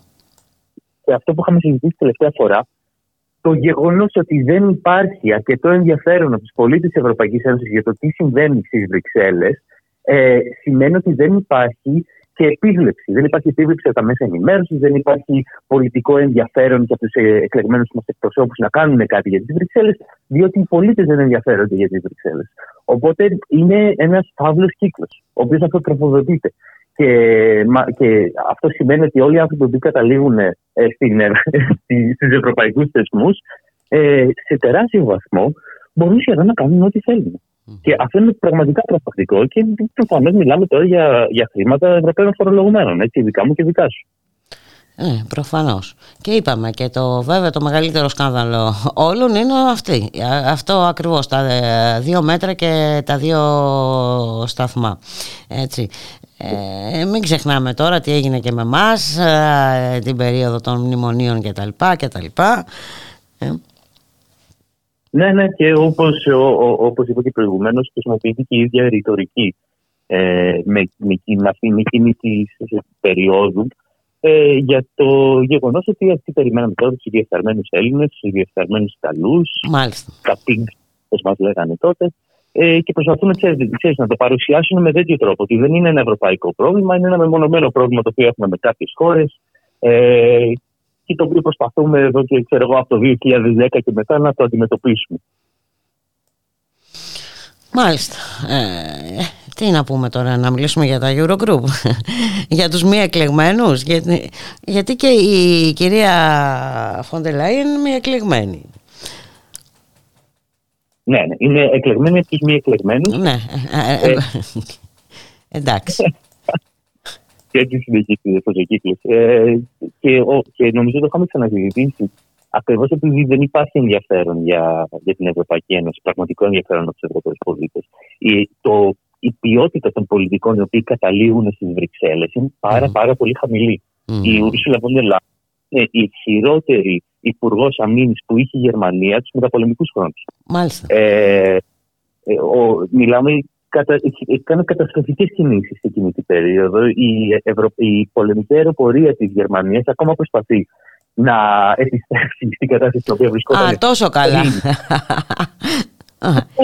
ναι, αγόρασε κατεστραμμένα ελικόπτερα, ε, κατέστρεψε δύο-τρία πολεμικά αεροδρόμια με, λόγω της κακής διαχείρισης. Μιλάμε για πραγματικά απίστευτες ε, καταστάσεις, οι οποίες δεν συζητιούνται. Ακριβώς επειδή ε, ο τρόπος για να απαλλαχθείς από πολιτικούς σαν την κυρία Βόντερ Λάιν είναι να τη στείλεις στις Βρυξέλλες. Όπου ξεχνιούνται. Μάλιστα. Ε, βολικός τόπος οι Βρυξέλλες δηλαδή. Τελικά. Ε, Απειλητές σε προαγωγής. Αλήθεια. Ε, με τον πόλεμο τι γίνεται. Υπάρχει Ε, κάποια τώρα- συζήτηση, υπάρχουν κάποιες ε, ε, πρωτοβουλίες. Ε, ε, ε, Σου πω, ετοιμαζόμαστε για καινούργια προεδρία τώρα, την προεδρία του, του Ευρωπαϊκού Συμβουλίου, του θεσμού δηλαδή που ε, περιλαμβάνει όλες τις κυβερνήσεις της Ευρωπαϊκής Ένωσης.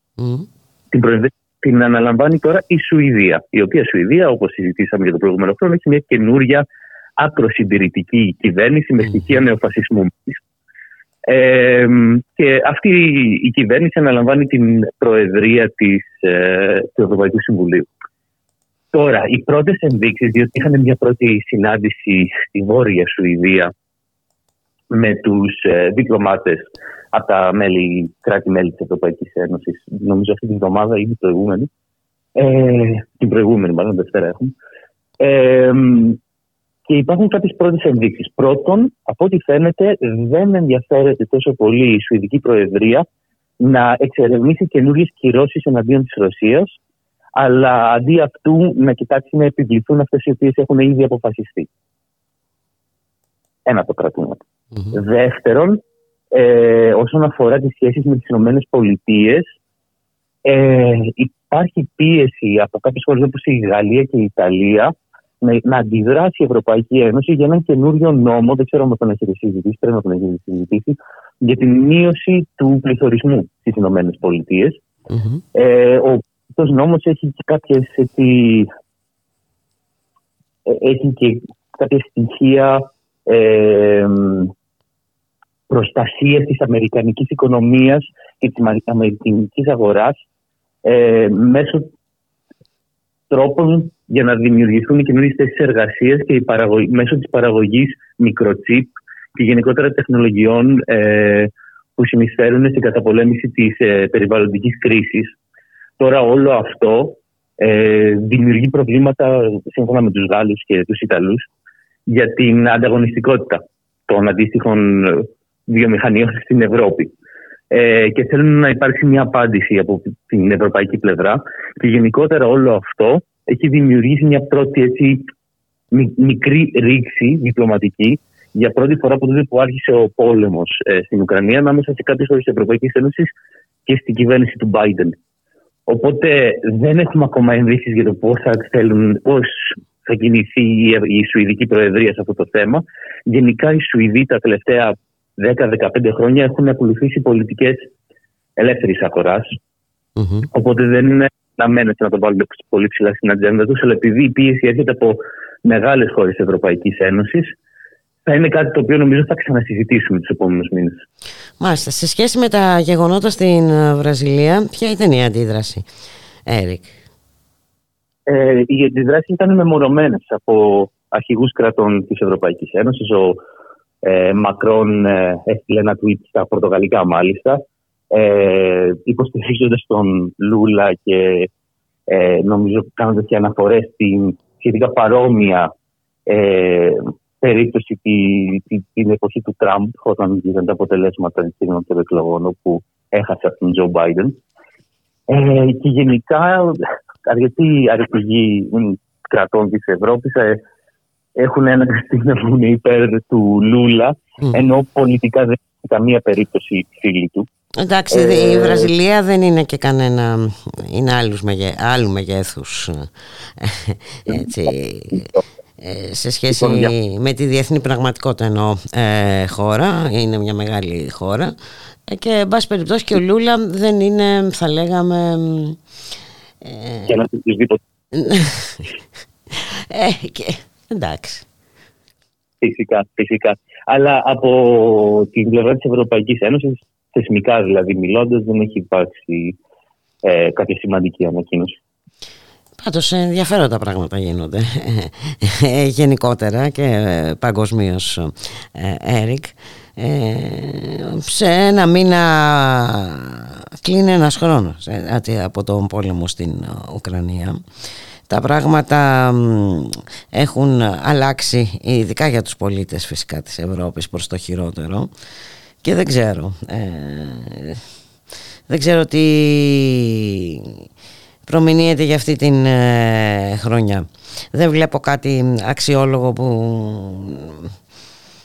να συμβεί ώστε να αλλάξει ε, ο ρούς των γεγονότων εις βάρος μας βέβαια πάντα. Αυτό που πιστεύω ότι ίσως θα αρχίσει να φαίνεται όλο και περισσότερο είναι το πώς ουσιαστικά η Ευρωπαϊκή Ένωση είναι πολιτικά ανύπαρκτη. Δηλαδή είναι ένας πολιτικός μηχανικός, μηχανισμός ο οποίος ε, ξυπνάει μόνο όταν υπάρχουν σημαντικά συμφέροντα των ισχυρών κρατών ε, μελών της, δηλαδή Γερμανίας, Ολλανδίας, Γαλλίας κτλ. Και κατά τα άλλα είναι απλά ένας μηχανισμός για να ε, διατηρεί το status quo. Και αυτό πιστεύω κάτι το οποίο μπορούν να συνεχίσουν να το κρύβουν οι τεχνοκράτες των Βρυξελών. και Αλλά οι- γίνεται όλο οι- ένα και πιο ορατό πάντως και σίγουρα δεν είναι τυχαίο και αυτό που έλεγες νωρίτερα ότι οι Ευρωπαίοι ε, πολίτες ε, δεν ενδιαφέρονται ε, για το τι γίνεται στην Ευρωπαϊκή Ένωση.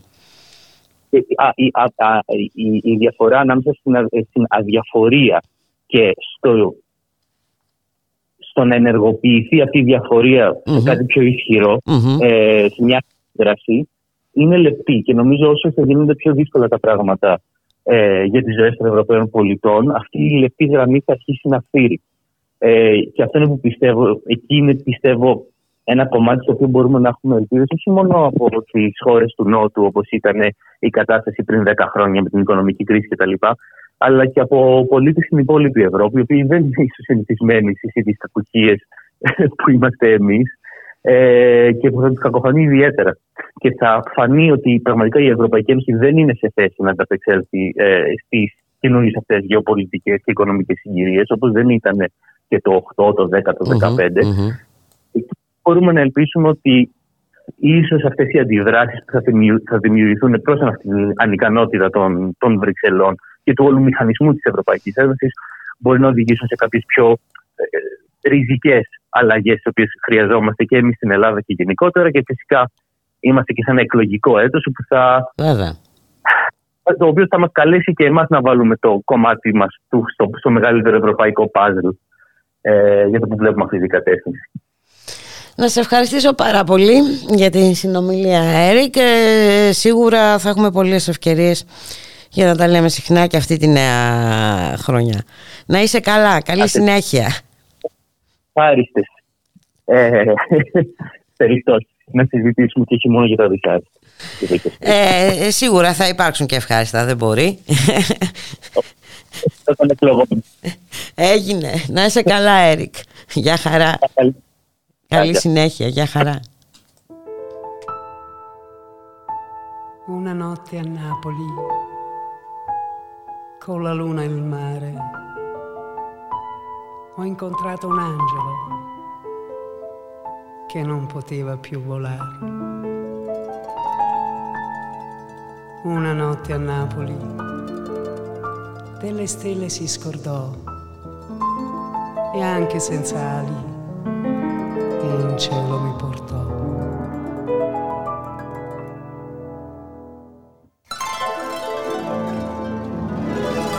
Con lui volando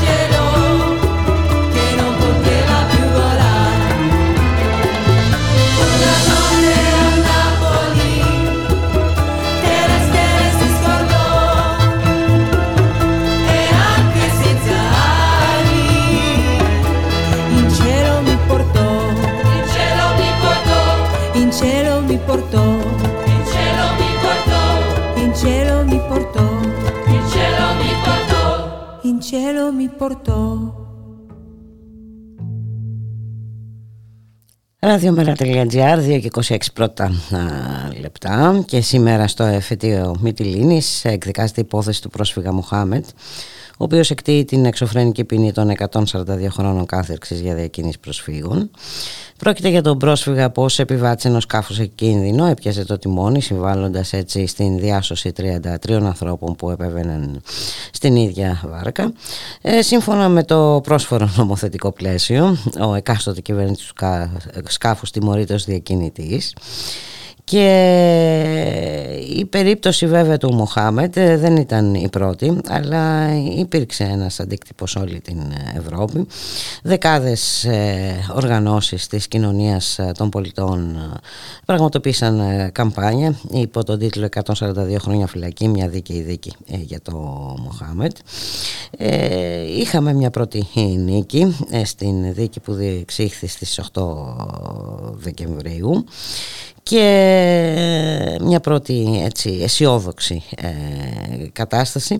Να δούμε τώρα ε, τι, ποια θα είναι η τελική απόφαση για το Μοχάμετ και αύριο ξεκινάει στην, ε, πάλι στην Μυτιλίνη η μεγαλύτερη δίκη ποινικοποίησης αλληλεγγύης στην Ευρώπη. Το ελληνικό κράτος διώκει την κολυμβήτρια Διεθνές Σύμβολο της Προσφυγιάς, τη Σάρα Μαρντίνη, ε, πραγματική ηρωίδα της ταινίας κολυμβήτριες ε, ε, που δικάζεται με τους νόμους Μητσοτάκη και Μηταράκη. Η ιστορία της Σάρας έγινε ταινία ε, που αφηγείται την επικίνδυνη διαφυγή της ίδιας και της αδερφής της από τη Συρία, το πώς έσωσαν 18 συνταξιδιώτες τους καθώς η βάρκα τους έπαθε βλάβη ανοιχτά της Λέσβου και πώς έφτασαν στους Ολυμπιακούς του Ρίου το 2016.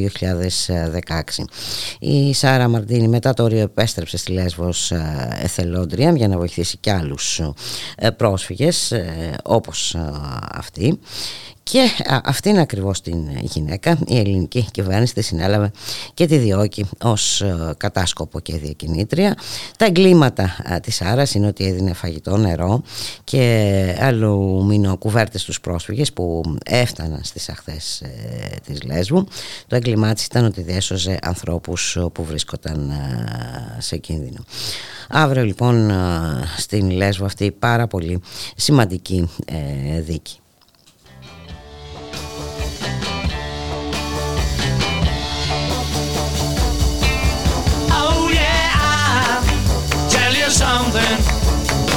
I think you'll understand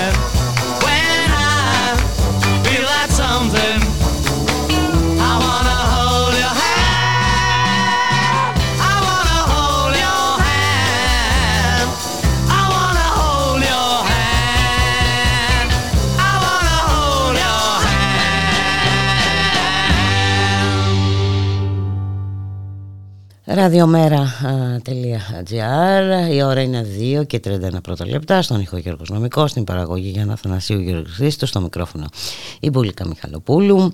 Ο, Όπως μας έλεγε νωρίτερα και ο Μιχάλης Κεπθερίδης Εκπρόσωπος α, τύπου του ΜΕΡΕ 25 ε, Τέλη Ιανουαρίου ε, Ο Γιάννης Βαρφάκης Ο γραμματέας του ΜΕΡΕ 25 Θα επισκεφθεί στην Κούβα όπου θα υπάρξουν συζητήσεις ε, και προτάσεις της προοδευτικής διεθνούς για το νέο κίνημα αδεσμεύτων. Σήμερα ο Γιάννης Βαρουφάκης έδωσε συνέντευξη τύπου ε, στην ΕΡΤΕ, την οποία στη συνέχεια θα έχουμε την ευκαιρία να ακούσουμε.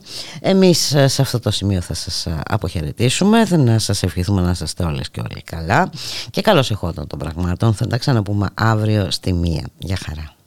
Καλημέρα, καλή εβδομάδα και καλή χρονιά. Δεν σας έχουμε ξαναδεί από κοντά, κύριε Βαρουφάκη. Χρόνια πολλά. Χρόνια πολλά. χρονιά, να είμαστε καλά. Καλημέρα στους τηλεθεατές. Ευχαριστώ για την πρόσκληση. Να και καλή χρονιά για εσάς, όλους δηλαδή. Είσαστε πλέον τρέχετε. Πάμε για ταχύτητα προφανώς. εκατοστάρι, έτσι. Είμαστε, είμαστε σε προεκλογική, έτσι, πολύ προεκλογική περίοδο, έτσι όπως φαίνεται μάλιστα. Τώρα πρέπει να σας πω, κύριε ε, Βαρουφάκη, ότι ε, είστε το πρόσωπο, αλλά και το κόμμα σας, το οποίο συζητιέται και από τις δύο πλευρές. Ποιες δύο πλευρές, δηλαδή τα δύο μεγάλα κόμματα, τη Νέα Δημοκρατία και τον α, ΣΥΡΙΖΑ. Από τη Νέα Δημοκρατία αρνητικά, λέει: Κοιτάξτε να δείτε, αν ψηφίσετε το ΣΥΡΙΖΑ, α, θα κάνει μετά συμμαχία κυβερνητική με τον Βαρουφάκη και θα ξανάρθουν στα α, πράγματα ο Τσίπρας με τον Βαρουφάκη. Από τον α, α, ΣΥΡΙΖΑ θετικά, ότι κοιτάξτε, να δείτε, εμείς έχουμε δυνατότητες, εν σε αντίθεση με την Νέα Δημοκρατία που δεν έχει μετεκλογικών συνεργασιών. Να το ΜΑΡΕ 25, να άλλα κόμματα. Μπορούμε να τα βρούμε και να φτιάξουμε μια προοδευτική ε, διακυβέρνηση. Ε, σημασία νομίζω έχεις όλα αυτά, τι λέτε εσείς; Αυτό που λέμε εδώ και ένα χρόνο, τουλάχιστον από το συνέδριό μας τον περασμένο Μάιο. Ε, κοιτάξτε, υ- υπάρχει μια ειδοποιώς διαφορά μεταξύ κομμάτων όπως η Νέα Δημοκρατία που δεν πιστεύουν στην απλή αναλογική, θέλουν να την καταργήσουν, και κόμματα που πιστεύουμε στην απλή αναλογική ως ε, κομμάτι αναπόσπαστο της δημοκρατίας. Αν πιστεύεις στην απλή αναλογική, έχεις ε, ιερή υποχρέωση να προβείς σε έναν ε, προεκλογικό διάλογο με όλους τους υπόλοιπους με τους οποίους θα μπορούσες να σχηματίσεις μια κυβέρνηση. Γιατί ε, δεν είμαστε στην Ελλάδα-Γερμανία. Στη Γερμανία θέλω να σας θυμίσω στις προηγούμενες ομοσπονδιακές εκλογές. Προφανώς επειδή έχουν απλή αναλογική δεν υπήρξε κυβέρνηση. Και είχαν τρεις μήνες, μέρα νύχτα, τρία κόμματα, η Πράσινη, το FDP και το STP, να σφυριλατήσουν ένα συνεκτικό προ... Έχουν το περιθώριο. πρόγραμμα. Εδώ Εμείς δεν το έχουμε έχουμε αυτό. 9 μέρες. Συνολικά. Τρεις μέρες. Ναι, συνολικά. Τρεις ο καθένας. Ουσιαστικά τρεις μέρες. Ουσιαστικά τρεις μέρες. Μέσα σε τρεις μέρες, αν πάρεις την εντολή σχηματισμού κυβέρνησης, πρέπει να έχεις κυβέρνηση. Το οποίο τι σημαίνει; Σημαίνει ότι για να απαντήσουμε αυτό που είπε σωστά ο Κυριάκος Μητσοτάκης στη ΔΕΘ, τι μα είπε σε εμάς, τους αυτοαποκαλούμενους προοδευτικούς, είπε, Εσείς τι θα κάνετε αν Ναι. συγκυβερνήσετε; Είναι ένα εύλογο ερώτημα και μας πέταξε το γάντι και εμείς στο ΜΕΡΑ25 το σηκώσαμε από την πρώτη στιγμή. Είπαμε ότι για να το απαντήσουμε αυτό το, το ερώτημα, θα πρέπει να προβούμε σε έναν προεκλογικό διάλογο, να κάτσουμε γύρω από ένα τραπέζι, να φέρουμε ο καθένας τις προτάσεις μας. Δεν θα συμφωνήσουμε σε όλα. Αλλά να δούμε στα πέντε βασικά πράγματα που πρέπει να γίνουν τις πρώτες 100 μέρες. Μπορούμε να συμφωνήσουμε. Ποια είναι αυτά; Μιλάμε όλοι για παράδειγμα για προστασία της πρώτης κατοικίας. Πώς Ναι. μπορεί να γίνει αυτό όταν πολλού- που- πολλούνται κόκκινα δάνεια που εμπεριέχουν ως οικιακή πρώτη κατοικία; Ένα παράδειγμα δίνω. Το χρηματιστήριο ενέργειας, το οποίο έχει κάψει τον ελληνικό λαό. Τι θα κάνουμε με αυτό, θα το καταργήσουμε, πώς θα το αντικαταστήσουμε; Εάν δεν μπορούμε να κάνουμε αυτό το διάλογο, μετά δεν μπορεί να προκύψει προοδευτική διακυβέρνηση. Το μόνο που μπορεί να Άρα- προκύψει στο τριήμερο μετά την Κυριακή των εκλογών είναι ένα άγριο αλυσβερίσι μοιρασιάς Υπουργείων. Σε αυτό εμείς στο ΜΕΡΑ 25 δεν θα συμμετάσχουμε. Α- Άρα για να καταλάβω. Αν πάρουμε το σενάριο, το καθόμαστε κάτω και συζητάμε, όπως είπατε, σε κάποιο δεν μπορούμε να συμφωνήσουμε σε όλα, σε κάποια διαφων- θα διαφωνήσουμε. Ωστόσο, αν στα περισσότερα συμφωνήσετε, εδώ αφήνεται ανοιχτό το ενδεχόμενο συνεργασίας. Κοιτάξτε, ε, ε, εμείς είμαστε απόλυτα ξεκάθαροι. Σημασία δεν έχει ούτε ο Βαρουφάκης, ούτε ο Τσίπρας, ούτε ο ΣΥΡΙΖΑ, ούτε το ΜΕΡΑ, ούτε το ΠΑΣΟΚ. Σημασία έχει ότι αυτή τη στιγμή οι συμπολίτες μας, εσείς που μας βλέπετε εκεί έξω, κάθε φορά που ανοίγετε το λογαριασμό της ΔΕΗ παθαίνετε εγκεφαλικό, πάτε στο σούπερ μάρκετ, έχετε άλλο εγκεφαλικό από εκεί. Κάτι πρέπει να γίνει για αυτά τα πράγματα. Εμείς πιστεύουμε ότι μπορεί, μπορεί να γίνει πολύ πιο ε, φιλολαϊκά πράγματα από αυτά που γίνονται σήμερα. Το ερώτημα είναι το εξής. Θα υπάρξει αυτή η προεκλογική σύγκληση για να δούμε τι θα γίνει. Η απάντηση που έχει δώσει ο ΣΥΡΙΖΑ είναι ξεκάθαρη. Ένα τεράστιο όχι. Μας είπε ο κύριος Τσίπρας, απάντησε, μη απαντώντα ουσιαστικά, ελάτε να τα βρούμε μετά τις εκλογές. Άρα δεν θα υπάρξει ποτέ ένα συνεκτικό προεκλογικό πρόγραμμα. Ο ίδιος ο ΣΥΡΙΖΑ έχει κλείσει αυτό το παράθυρο Ναι. της, της προεκλογικής σύγκλησης. Εμείς το κρατάμε ανοιχτό. Νομίζω ότι είναι επιλογή του κύριου Τσίπρα να προσανατολίζεται σε μια συναλλαγή με το Κινάλ, με το Πασόκ μετά την Κυριακή των εκλογών. Αυτό δεν είναι προοδευτική Άρα, εσείς διακυβέρνηση. αποκλείετε αυτή Αυτό τη δεν μας αφορά. συνεργασία. Δεν Αν μας αφορά καταλάβαμε καθόλου. καλά, αποκλείεται είτε αυτή η πάρει την συνεργασία. πρώτη εντολή ο Αλέξη Τσίπρας, είτε πάρει τη δεύτερη και σας πάρει ένα τηλέφωνο και σας πελάτε, ε, ε, φαντάζομαι μιλάτε ακόμα στον ελληνικό. Ε, έλα, Γιάννη, θα έρθεις αύριο το πρωί να κουβεντιάσουμε πώς σχηματίσουμε ε, ε, συγκυβέρνηση. Θα πείτε, Όχι, δεν έρχομαι καν. Είναι, ε, αν θέλετε, και μία δέσμευση που έχω δώσει, με έχει δεσμεύσει το συνέδριο του ΜΕΡΑ25. Είχαμε Ναι. πει ξεκάθαρα. Όρος για να γίνει οποιαδήποτε συζήτηση μετά την Κυριακή των εκλογών θα είναι να έχει υπάρξει προεκλογικός διάλογος, προεκλογική σύγκληση. Ναι. Γιατί, όπως σας είπα, μέσα στη... Κοιτάξτε, Κυριακή γίνονται εκλογές. Δευτέρα το πρωί, 6 το πρωί θα μάθουμε τα αποτελέσματα. Ναι. Θα πάρει την εντολή πότε, 9 η ώρα το πρωί από την κυρία Σαγελαροπούλου. Λέμε τώρα. Έτσι. Μέχρι την Τετάρτη το απόγευμα θα πρέπει να έχει καταθέσει ε, κυβέρνηση. Ε, μέσα σε αυτές τις ώρες, το μόνο που μπορείς να συζητήσεις είναι η μοιρασιά υπουργείων. Εμά δεν μας ενδιαφέρει αυτό. Σε αυτό θα πούμε όχι. Είναι ξεκάθαρο. Γι' αυτό μιλάμε για ένα παράθυρο προεκλογικής σύγκλησης και διαλόγου που ο ΣΥΡΙΖΑ έχει επιλέξει, η ηγεσία του ΣΥΡΙΖΑ έχει επιλέξει να το έχει κλείσει. Και γι' αυτό εμείς απευθυνόμαστε στη βάση του ΣΥΡΙΖΑ, στη βάση των προοδευτικών δυνάμεων, εντός και εκτός της Βουλής. Είμαστε σε ένα πολύ γόνιμο διάλογο με πάρα πολλές δυνάμεις και προχωράμε τιμώντας τις δημοκρατικές διαδικασίες και την απλή αναλογική. Είπατε νωρίτερα ότι έχετε λύση για τα οικονομικά ζητήματα, για την ακρίβεια, για τους λογαριασμούς στο ρεύμα και τα σχετικά. Ποια είναι η πρότασή σας και πόσο εφικτή είναι, γιατί όλα είναι θέμα κόστους εδώ. Δεν είναι μόνο θέμα κόστους, είναι και θέμα πολιτικής βούλησης, θα, μου- θα μου επιτρέψετε να πω. Γιατί πάρετε, για παράδειγμα, το ρεύμα.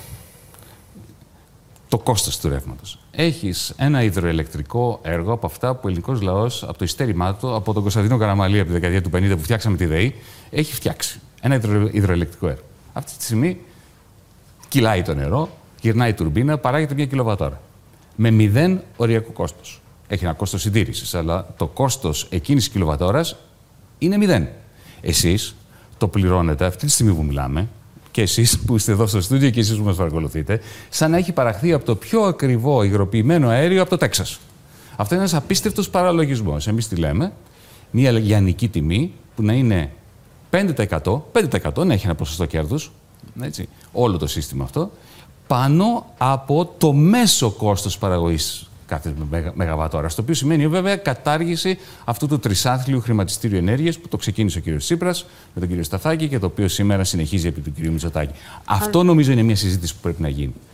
Έτσι, Α- πέραν αν από υπάρχει αυτή η τις ε, λύση- εκλογικές ε, Αφ- ε, αφού υπάρχει- αντεκκλήσεις μας. Αφού υπάρχει αυτή η λύση, γιατί θεωρείτε ότι δεν έχει προχωρήσει από την πλευρά της κυβέρνησης; Γιατί είναι πολλά τα λεφτά. Για τον κύριο Μητυλινέο, τον κύριο Περιστέρη, τον κύριο Βερδινογιάννη, τη CVC, ένα απίστευτο hedge fund που αγόρασε τη ΔΕΗ μας, που αυτή τη στιγμή νέμεται τα υδροελεκτρικά έργα. Της ΑΠΕ, γυρνάει ο, ο αέρας στην ε, την ανεμογεννήτρια, παράγεται ρεύμα σχεδόν δωρεάν και η CVC, αυτό το απίστευτο hedge fund που έχει αγοράσει και το Υγεία, το Metropolitan, τις μεγάλες κλινικές, έχει πάρει και την Εθνική Ασφαλιστική, η οποία χρηματοδοτεί μέσω των πελατών της Μάλιστα. βεβαίως αυτές τις ιδιωτικές κλινικές. Αυτή έχει και τη ΔΕΗ και υπερκερδίζει, εσχροκερδίζει με αυτό και δεν γίνεται αυτή η συζήτηση γιατί, συγγνώμη που θα το πω, στην ΕΡΤ νομίζω ότι έχω το δικαίωμα να το πω, οι ίδιοι αυτοί οι κύριοι είναι και οι ιδιοκτήτες των μεγάλων καναλιών.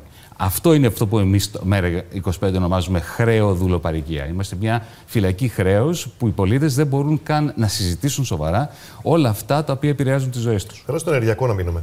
Ε, και θέλω να σας ρωτήσω αν με όλες αυτές τις εξελίξεις, από τη μία πόλεμος στην, στην Ουκρανία μετά την ρωσική εισβολή, το πώς έχουν αλλάξει διεθνείς τιμές στην ενέργεια, θα μας πείτε και γι' αυτό. Αν έχει αλλάξει δική σας άποψη σε σχέση με τους υδρογονάνθρακες. Και τώρα έχουν ξεκινήσει κάποιες έρευνες νοτιοδυτικά της Πελοποννήσου, νότια της ε, Κρήτης, οι οποίες ενδεχομένως, θα δούμε τι αποτέλεσμα θα φέρουν, να μπορούν να βοηθήσουν τη χώρα μας να εξαρτηθεί από το ρωσικό και όχι μόνο φυσικό αέριο και να παράγει στο μέλλον, στο κοντινό μέλλον, ίσως δικό της. Πρόκειται για χήμερα. Είναι μια πάρα πολύ κακή ιδέα. Πρέπει να, να εγκαταλείψουμε άμεσα. Να σας πω γιατί. Πρώτον, έστω ότι υπάρχει πετρέλαιο, έστω ότι υπάρχει φυσικό αέριο. Πρώτον, θα πάρει 15 χρόνια για να βγει. Μέχρι τότε, ποιος ζει, ποιος πεθαίνει. Μέχρι τότε, οι ανανεώσιμες πηγές ενέργειας θα είναι πάρα πολύ πιο προσοδοφόρες, ιδίως οι πλωτές ανεμογεννήτριες πάνω από τη Θράκη μέχρι τις Κυκλάδες, που έχουν τη δυνατότητα να παράξουν δωρεάν ενέργεια 10 φορές περισσότερα από αυτή που χρειαζόμαστε. Με άλλα λόγια, οικονομικά δεν υπάρχει λόγος να γίνουν οι γεωτρήσεις. Ναι. Την άλλη μεριά, έστω ότι τώρα πατάγαμε ένα κουμπί, θεωρητικά, και είχαμε πετρέλαιο τώρα, έβγαινε. Σε τι θα μας βοηθούσε. Εσείς που μας βλέπετε εκεί έξω, εσείς μέσα στο στούντιο, θα πληρώνετε λιγότερο την ενέργεια; Όχι. Απόδειξη. Πάρτε τη Βρετανία. Η Βρετανία είναι, έχει αυτάρκεια. Δεν εισάγει ούτε φυσικό αέριο, ούτε τίποτα. Έχει το 55% είναι παραγωγή από αναμογεννήτριες θαλάσσιες, το υπόλοιπο είναι λίγο φυσικό αέριο και αρκετή πυρηνική ενέργεια. Έτσι. Θα έπρεπε οι Βρετανοί πολίτες να πληρώνουν πολύ λιγότερα από εμάς. Να μην επηρεάζονται από τον πόλεμο στην Ουκρανία από τη στιγμή που έχουν φτάσει. Ε, όχι, δεν είναι έτσι. Πληρώνουν όσο και εμείς. Και αυτό γιατί, γιατί έχεις μια αγορά στην οποία κυριαρχούν συγκεκριμένες Χονδρική, νομίζω, είναι εταιρείες, στην οι Ευρώπη. οποίες Είναι πιο σε φθηνή η χρεώνουν. χονδρική. Με άλλα λόγια, αν είχαμε τώρα πετρέλαιο που έβγαζε η Exxon από τη νότια Κρήτη, από το Νομίζω ελληνικό φυσικό πέλαγος. αέριο ψάχνουμε. Έτσι, τα ίδια θα πληρώνουμε. Ναι. Και η Exxon θα έχει πολύ μεγαλύτερα. Θα είμαστε όμως λιγότερο εξαρτημένοι από άλλες χώρες με ό,τι αυτό συνεπάγεται. Για παράδειγμα, είδαμε, δεν ξέρω Γιατί αν θα ήμασταν συμφωνείτε, λιγότεροι. ότι η Exxon- Ρωσία το η χρησιμοποιεί Exxon θα ως, σου πουλεί- Η Exxon θα σου πούλαγε το πετρέλαιο, το ίδιο αν ήταν παραχθέν στην Ελλάδα ή παραχθέν ε, δεν στον το κόσμο του εννοώ Μεξικού. έτσι. Είναι θέμα τροφοδοσίας όμως. Είναι θέμα επάρκειας. Από τη στιγμή τώρα τι Δεν έχουμε πρόβλημα αντιμετωπίζουμε. επάρκειας, πρόβλημα τιμών έχουμε. Αυτό που αντιμετωπίζουμε είναι ότι λόγω του πολέμου της Ουκρανίας, ο Πούτιν τι έκανε συνεχώς, έκλεινε άνοιγε τη στρόφιγγα. Οπότε αυτό ήταν ένα χρηματιστήριο στην τιμή του φυσικού αερίου που ανεβοκατέβαινε και εμείς ήμασταν όντως στο ελαιό του. Και Επιμένω. λένε ότι τώρα μπορεί ο καθένας σε τι βαθμό, και αν έχει εδώ η δική μας χώρα αυτή τη δυνατότητα, γιατί θεωρείται ότι δεν πρέπει. Μα γιατί το πρόβλημα του, του πολίτη που μας βλέπει δεν είναι αν έρχεται το φυσικό αέριο από τον Πούτιν ή αν έρχεται από το Καζακστάν ή αν έρχεται από την ExxonMobil με LNG, πλατφόρμες στην Αλεξανδρούπολη. Το πρόβλημα είναι τι τιμές του χρεώνουν τόσο για το φυσικό αέριο, όσο και για τις ανανεώσιμες πηγές ενέργειας που επιμένω, εδώ είναι το μεγάλο σκάνδαλο. Είναι μηδενικό το κόστος παραγωγής και το πληρώνεις σαν να είναι εισαχθέν ή παραχθέν στην Ελλάδα ε, πετρέλαιο ή φυσικό Όχι, αέριο. θα πούμε κάτι για τις ανανεώσιμες πηγές ενέργειας και να, για να, και να προχωρήσουμε την κουβέντα. Όποτε έχει πάει, όπου έχει πάει να γίνει κάποιο αιωλικό πάρκο, η αλήθεια δεν ξέρω τις τοπικές συνθήκες, ειδικά σε κάθε project, αλλά κάθε φορά υπάρχουν αντιδράσεις που τις περισσότερες φορές μπλοκάρουν το έργο. Και αν δεν κάνω λάθος, και το δικό σας κόμμα συμμετέχει σε αυτές τις αντιδράσεις. Προφανώς, γιατί κοιτάξτε, είναι, είναι μεγάλη ανοησία. Το να παίρνεις μία ανεμογεννήτρια εκ Γερμανίας, 150 μέτρα ύψος, στη Γερμανία, καλά κάνουν και τις χρησιμοποιούν. Γιατί αν έχετε πετάξει ποτέ πάνω από τη Γερμανία, είναι μια τεράστια πεδιάδα, έχει μεγάλα αγροκτήματα, όλα επίπεδα, σαν ένας τεράστιος κάμπος είναι.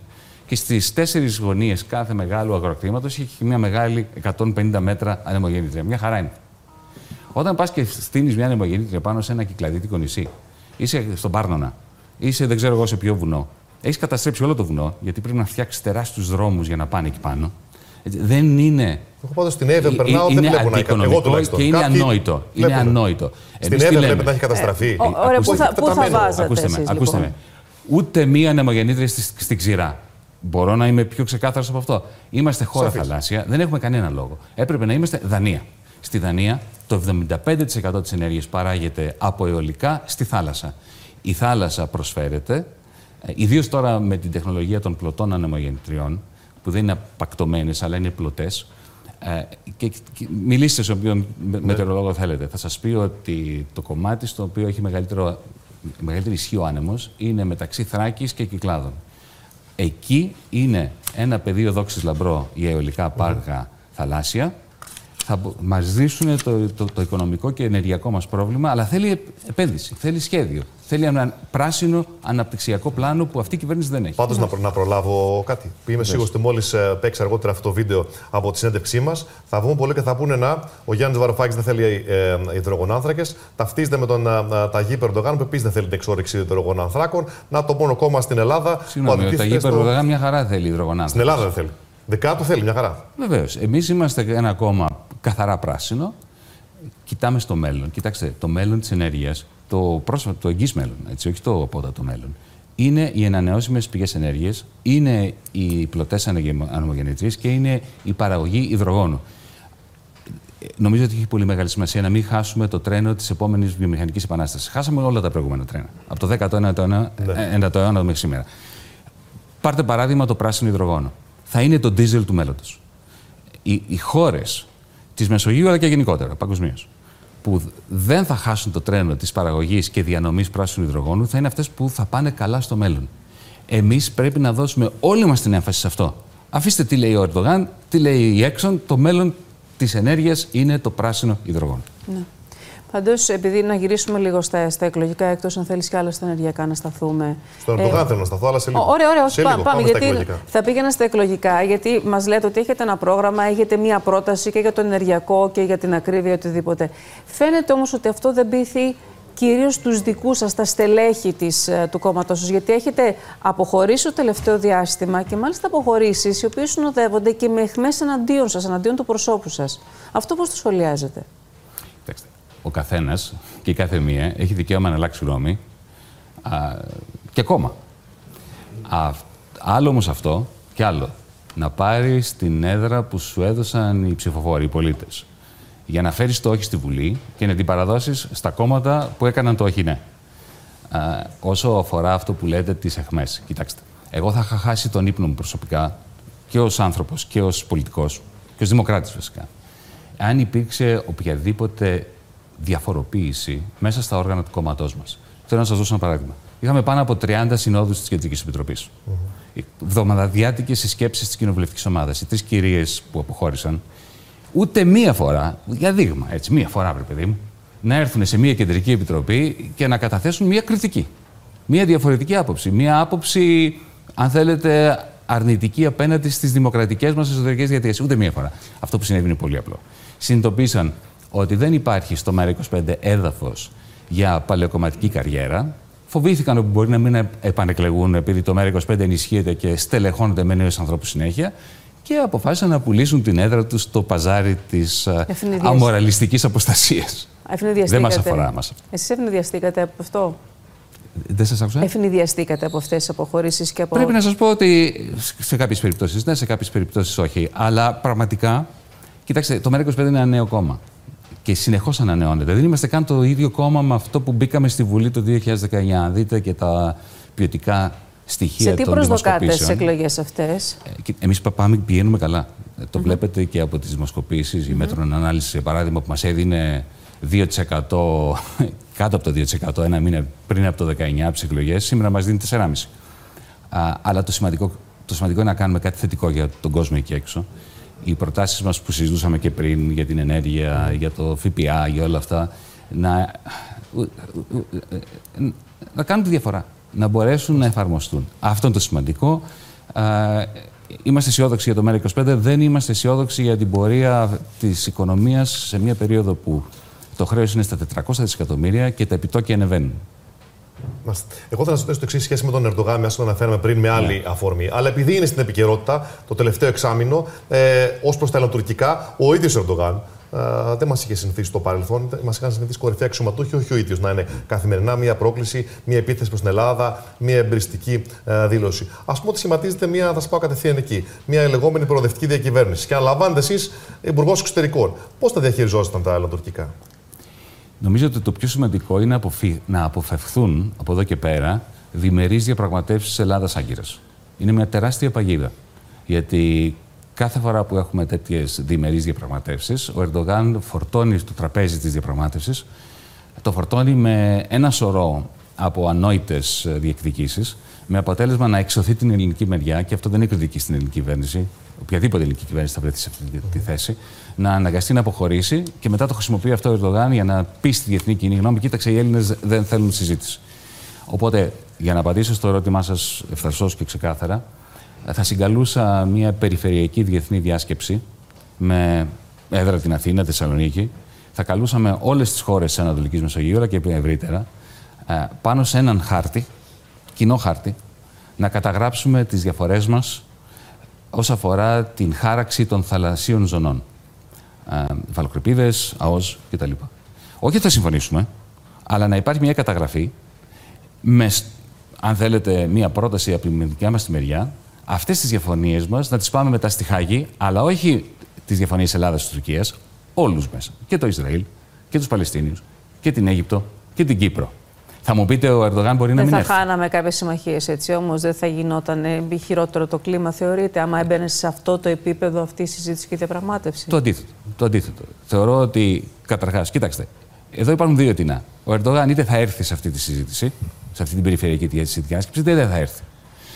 Αν έρθει, θα είναι πάρα πολύ καλό. Γιατί; Γιατί σε μια τέτοια περιφερειακή συνδιάσκεψη δεν θα μπορεί να θέσει θέμα δωδεκανήσων, όπως στρατιωτικοποίηση, δεν μπορεί να θέσει θέμα α, θράκης, δεν θα μπορεί να θέσει όλα αυτά τα θέματα που θέτει για να μην υπάρξει πρόοδο στις διαπραγματεύσεις. Αυτό μπορεί να ακούγεται καλό, αλλά δεν ξέρω Αν πόσο δεν έρθει, ρεαλιστικό μετά είναι, εμείς κύριε έχουμε Βαρουφάκη. το πάτημα να πούμε ότι δεν ήρθε. και αυτό κοίταξε ακούγεται ποιος καλά. δυναμητίζει. Μπορεί να μην έρθουν οι άλλοι. Το Ισραήλ με τους Παλαιστίνιου, για παράδειγμα, δύσκολο το βλέπω να έρχονται σε μια τέτοια διάσκεψη. Αλλά Κοιτάξτε, ας ε, μην και το να- πιάσουμε αυτό τώρα. Α, ακούστε με, Ναι. έχει σημασία στο χώρο της διπλωματίας να παίρνεις πρωτοβουλίες οι οποίες να κερδίζουν για τη χώρα σου ερίσματα στη διεθνή δημοκρατική κοινή γνώμη. Ωραία. Ένα τελευταίο θα ρωτήσω, γιατί πριν μπείτε στο στούντιο στο διάλειμμα και τάγαζα τα, το email μου και μου ήρθε ένα δελτίο τύπου από το ΜΕΡΑ25, το οποίο λέει ότι θα πάτε στην ε, ε, Κούβα, αν δεν κάνω λάθος. Δεν θυμάμαι ακριβώς τι ημερομηνίε. Τέλος Ιανουαρίου. Τέλος Ιανουαρίου. 25η. Ένα, 25η. εγώ έχω την εξής απόδοση. Δεν, να είμαι ειλικρινής, δεν έχω προλάβει το πρόγραμμα της επίσκεψης. Καταρχήν να δούμε για ποιο λόγο, να είναι μας πείτε, επίσημος λοιπόν, ναι, είναι καλεσμένος. ένα από τα τελευταία κομμουνιστικά καθεστώτα στον κόσμο. Και είναι η ερώτησή μου αν έχουμε κάτι να αντλήσουμε σαν ε, υπόδειγμα, σαν παράδειγμα από τις πολιτικές της Κούβας. Καταρχάς θα είναι κομμάτι μιας γενικότερης περιοδίας. Α, Θα πάω και στην Κολομβία ακριβώς μετά. Ίσως και στο Μεξικό δεν έχει κλείσει ακόμα αυτό. Είμαι προσκεκλημένος α, της κουβανικής κυβέρνησης να α, πάω στην Αβάνα για να συζητήσουμε εκ μέρους όχι μόνο του ΜΕΡΑ25 αλλά της Προοδευτικής Διεθνούς. Θα είμαι επικεφαλής ενός κλιμακίου της Προοδευτικής Διεθνούς. Θα είναι μαζί μου ο Ανδρέας Αράους που ήταν υποψήφιος πρόεδρος του Εκουαδόρ και τέος υπουργός οικονομικών του Εκουαδόρ για να συζητήσουμε την πρόταση που κάνει η Προοδευτική Διεθνής για τη δημιουργία ενός νέου κινήματος αδεσμεύτων. Ε, με έχουν προσκαλέσει και σε ένα διεθνές συνέδριο στην Αβάνα με θέμα τη, τη διε- διεθνή οικονομική και γεωστρατηγική ε, κατάσταση. Ε, α, α, η Λατινική Αμερική αυτή τη στιγμή αποτελεί επίκεντρο σημαντικών αλλαγών στο πλαίσιο της μεγαλύτερης απειλής για την ανθρωπότητα αυτή τη στιγμή, που δεν είναι μόνο η κλιματική αλλαγή, αλλά είναι και ο νέος ψυχρός πόλεμος μεταξύ των ΗΠΑ και της- και της Κίνας. Οπότε το βασικό θέμα συζήτησης θα είναι το νέο κίνημα δεσμεύτων που πρέπει να ξεκινήσει κάποια στιγμή κάπου. Ωραία. Ευχαριστούμε πολύ, κύριε Βαρουφάκη. Να είστε καλά.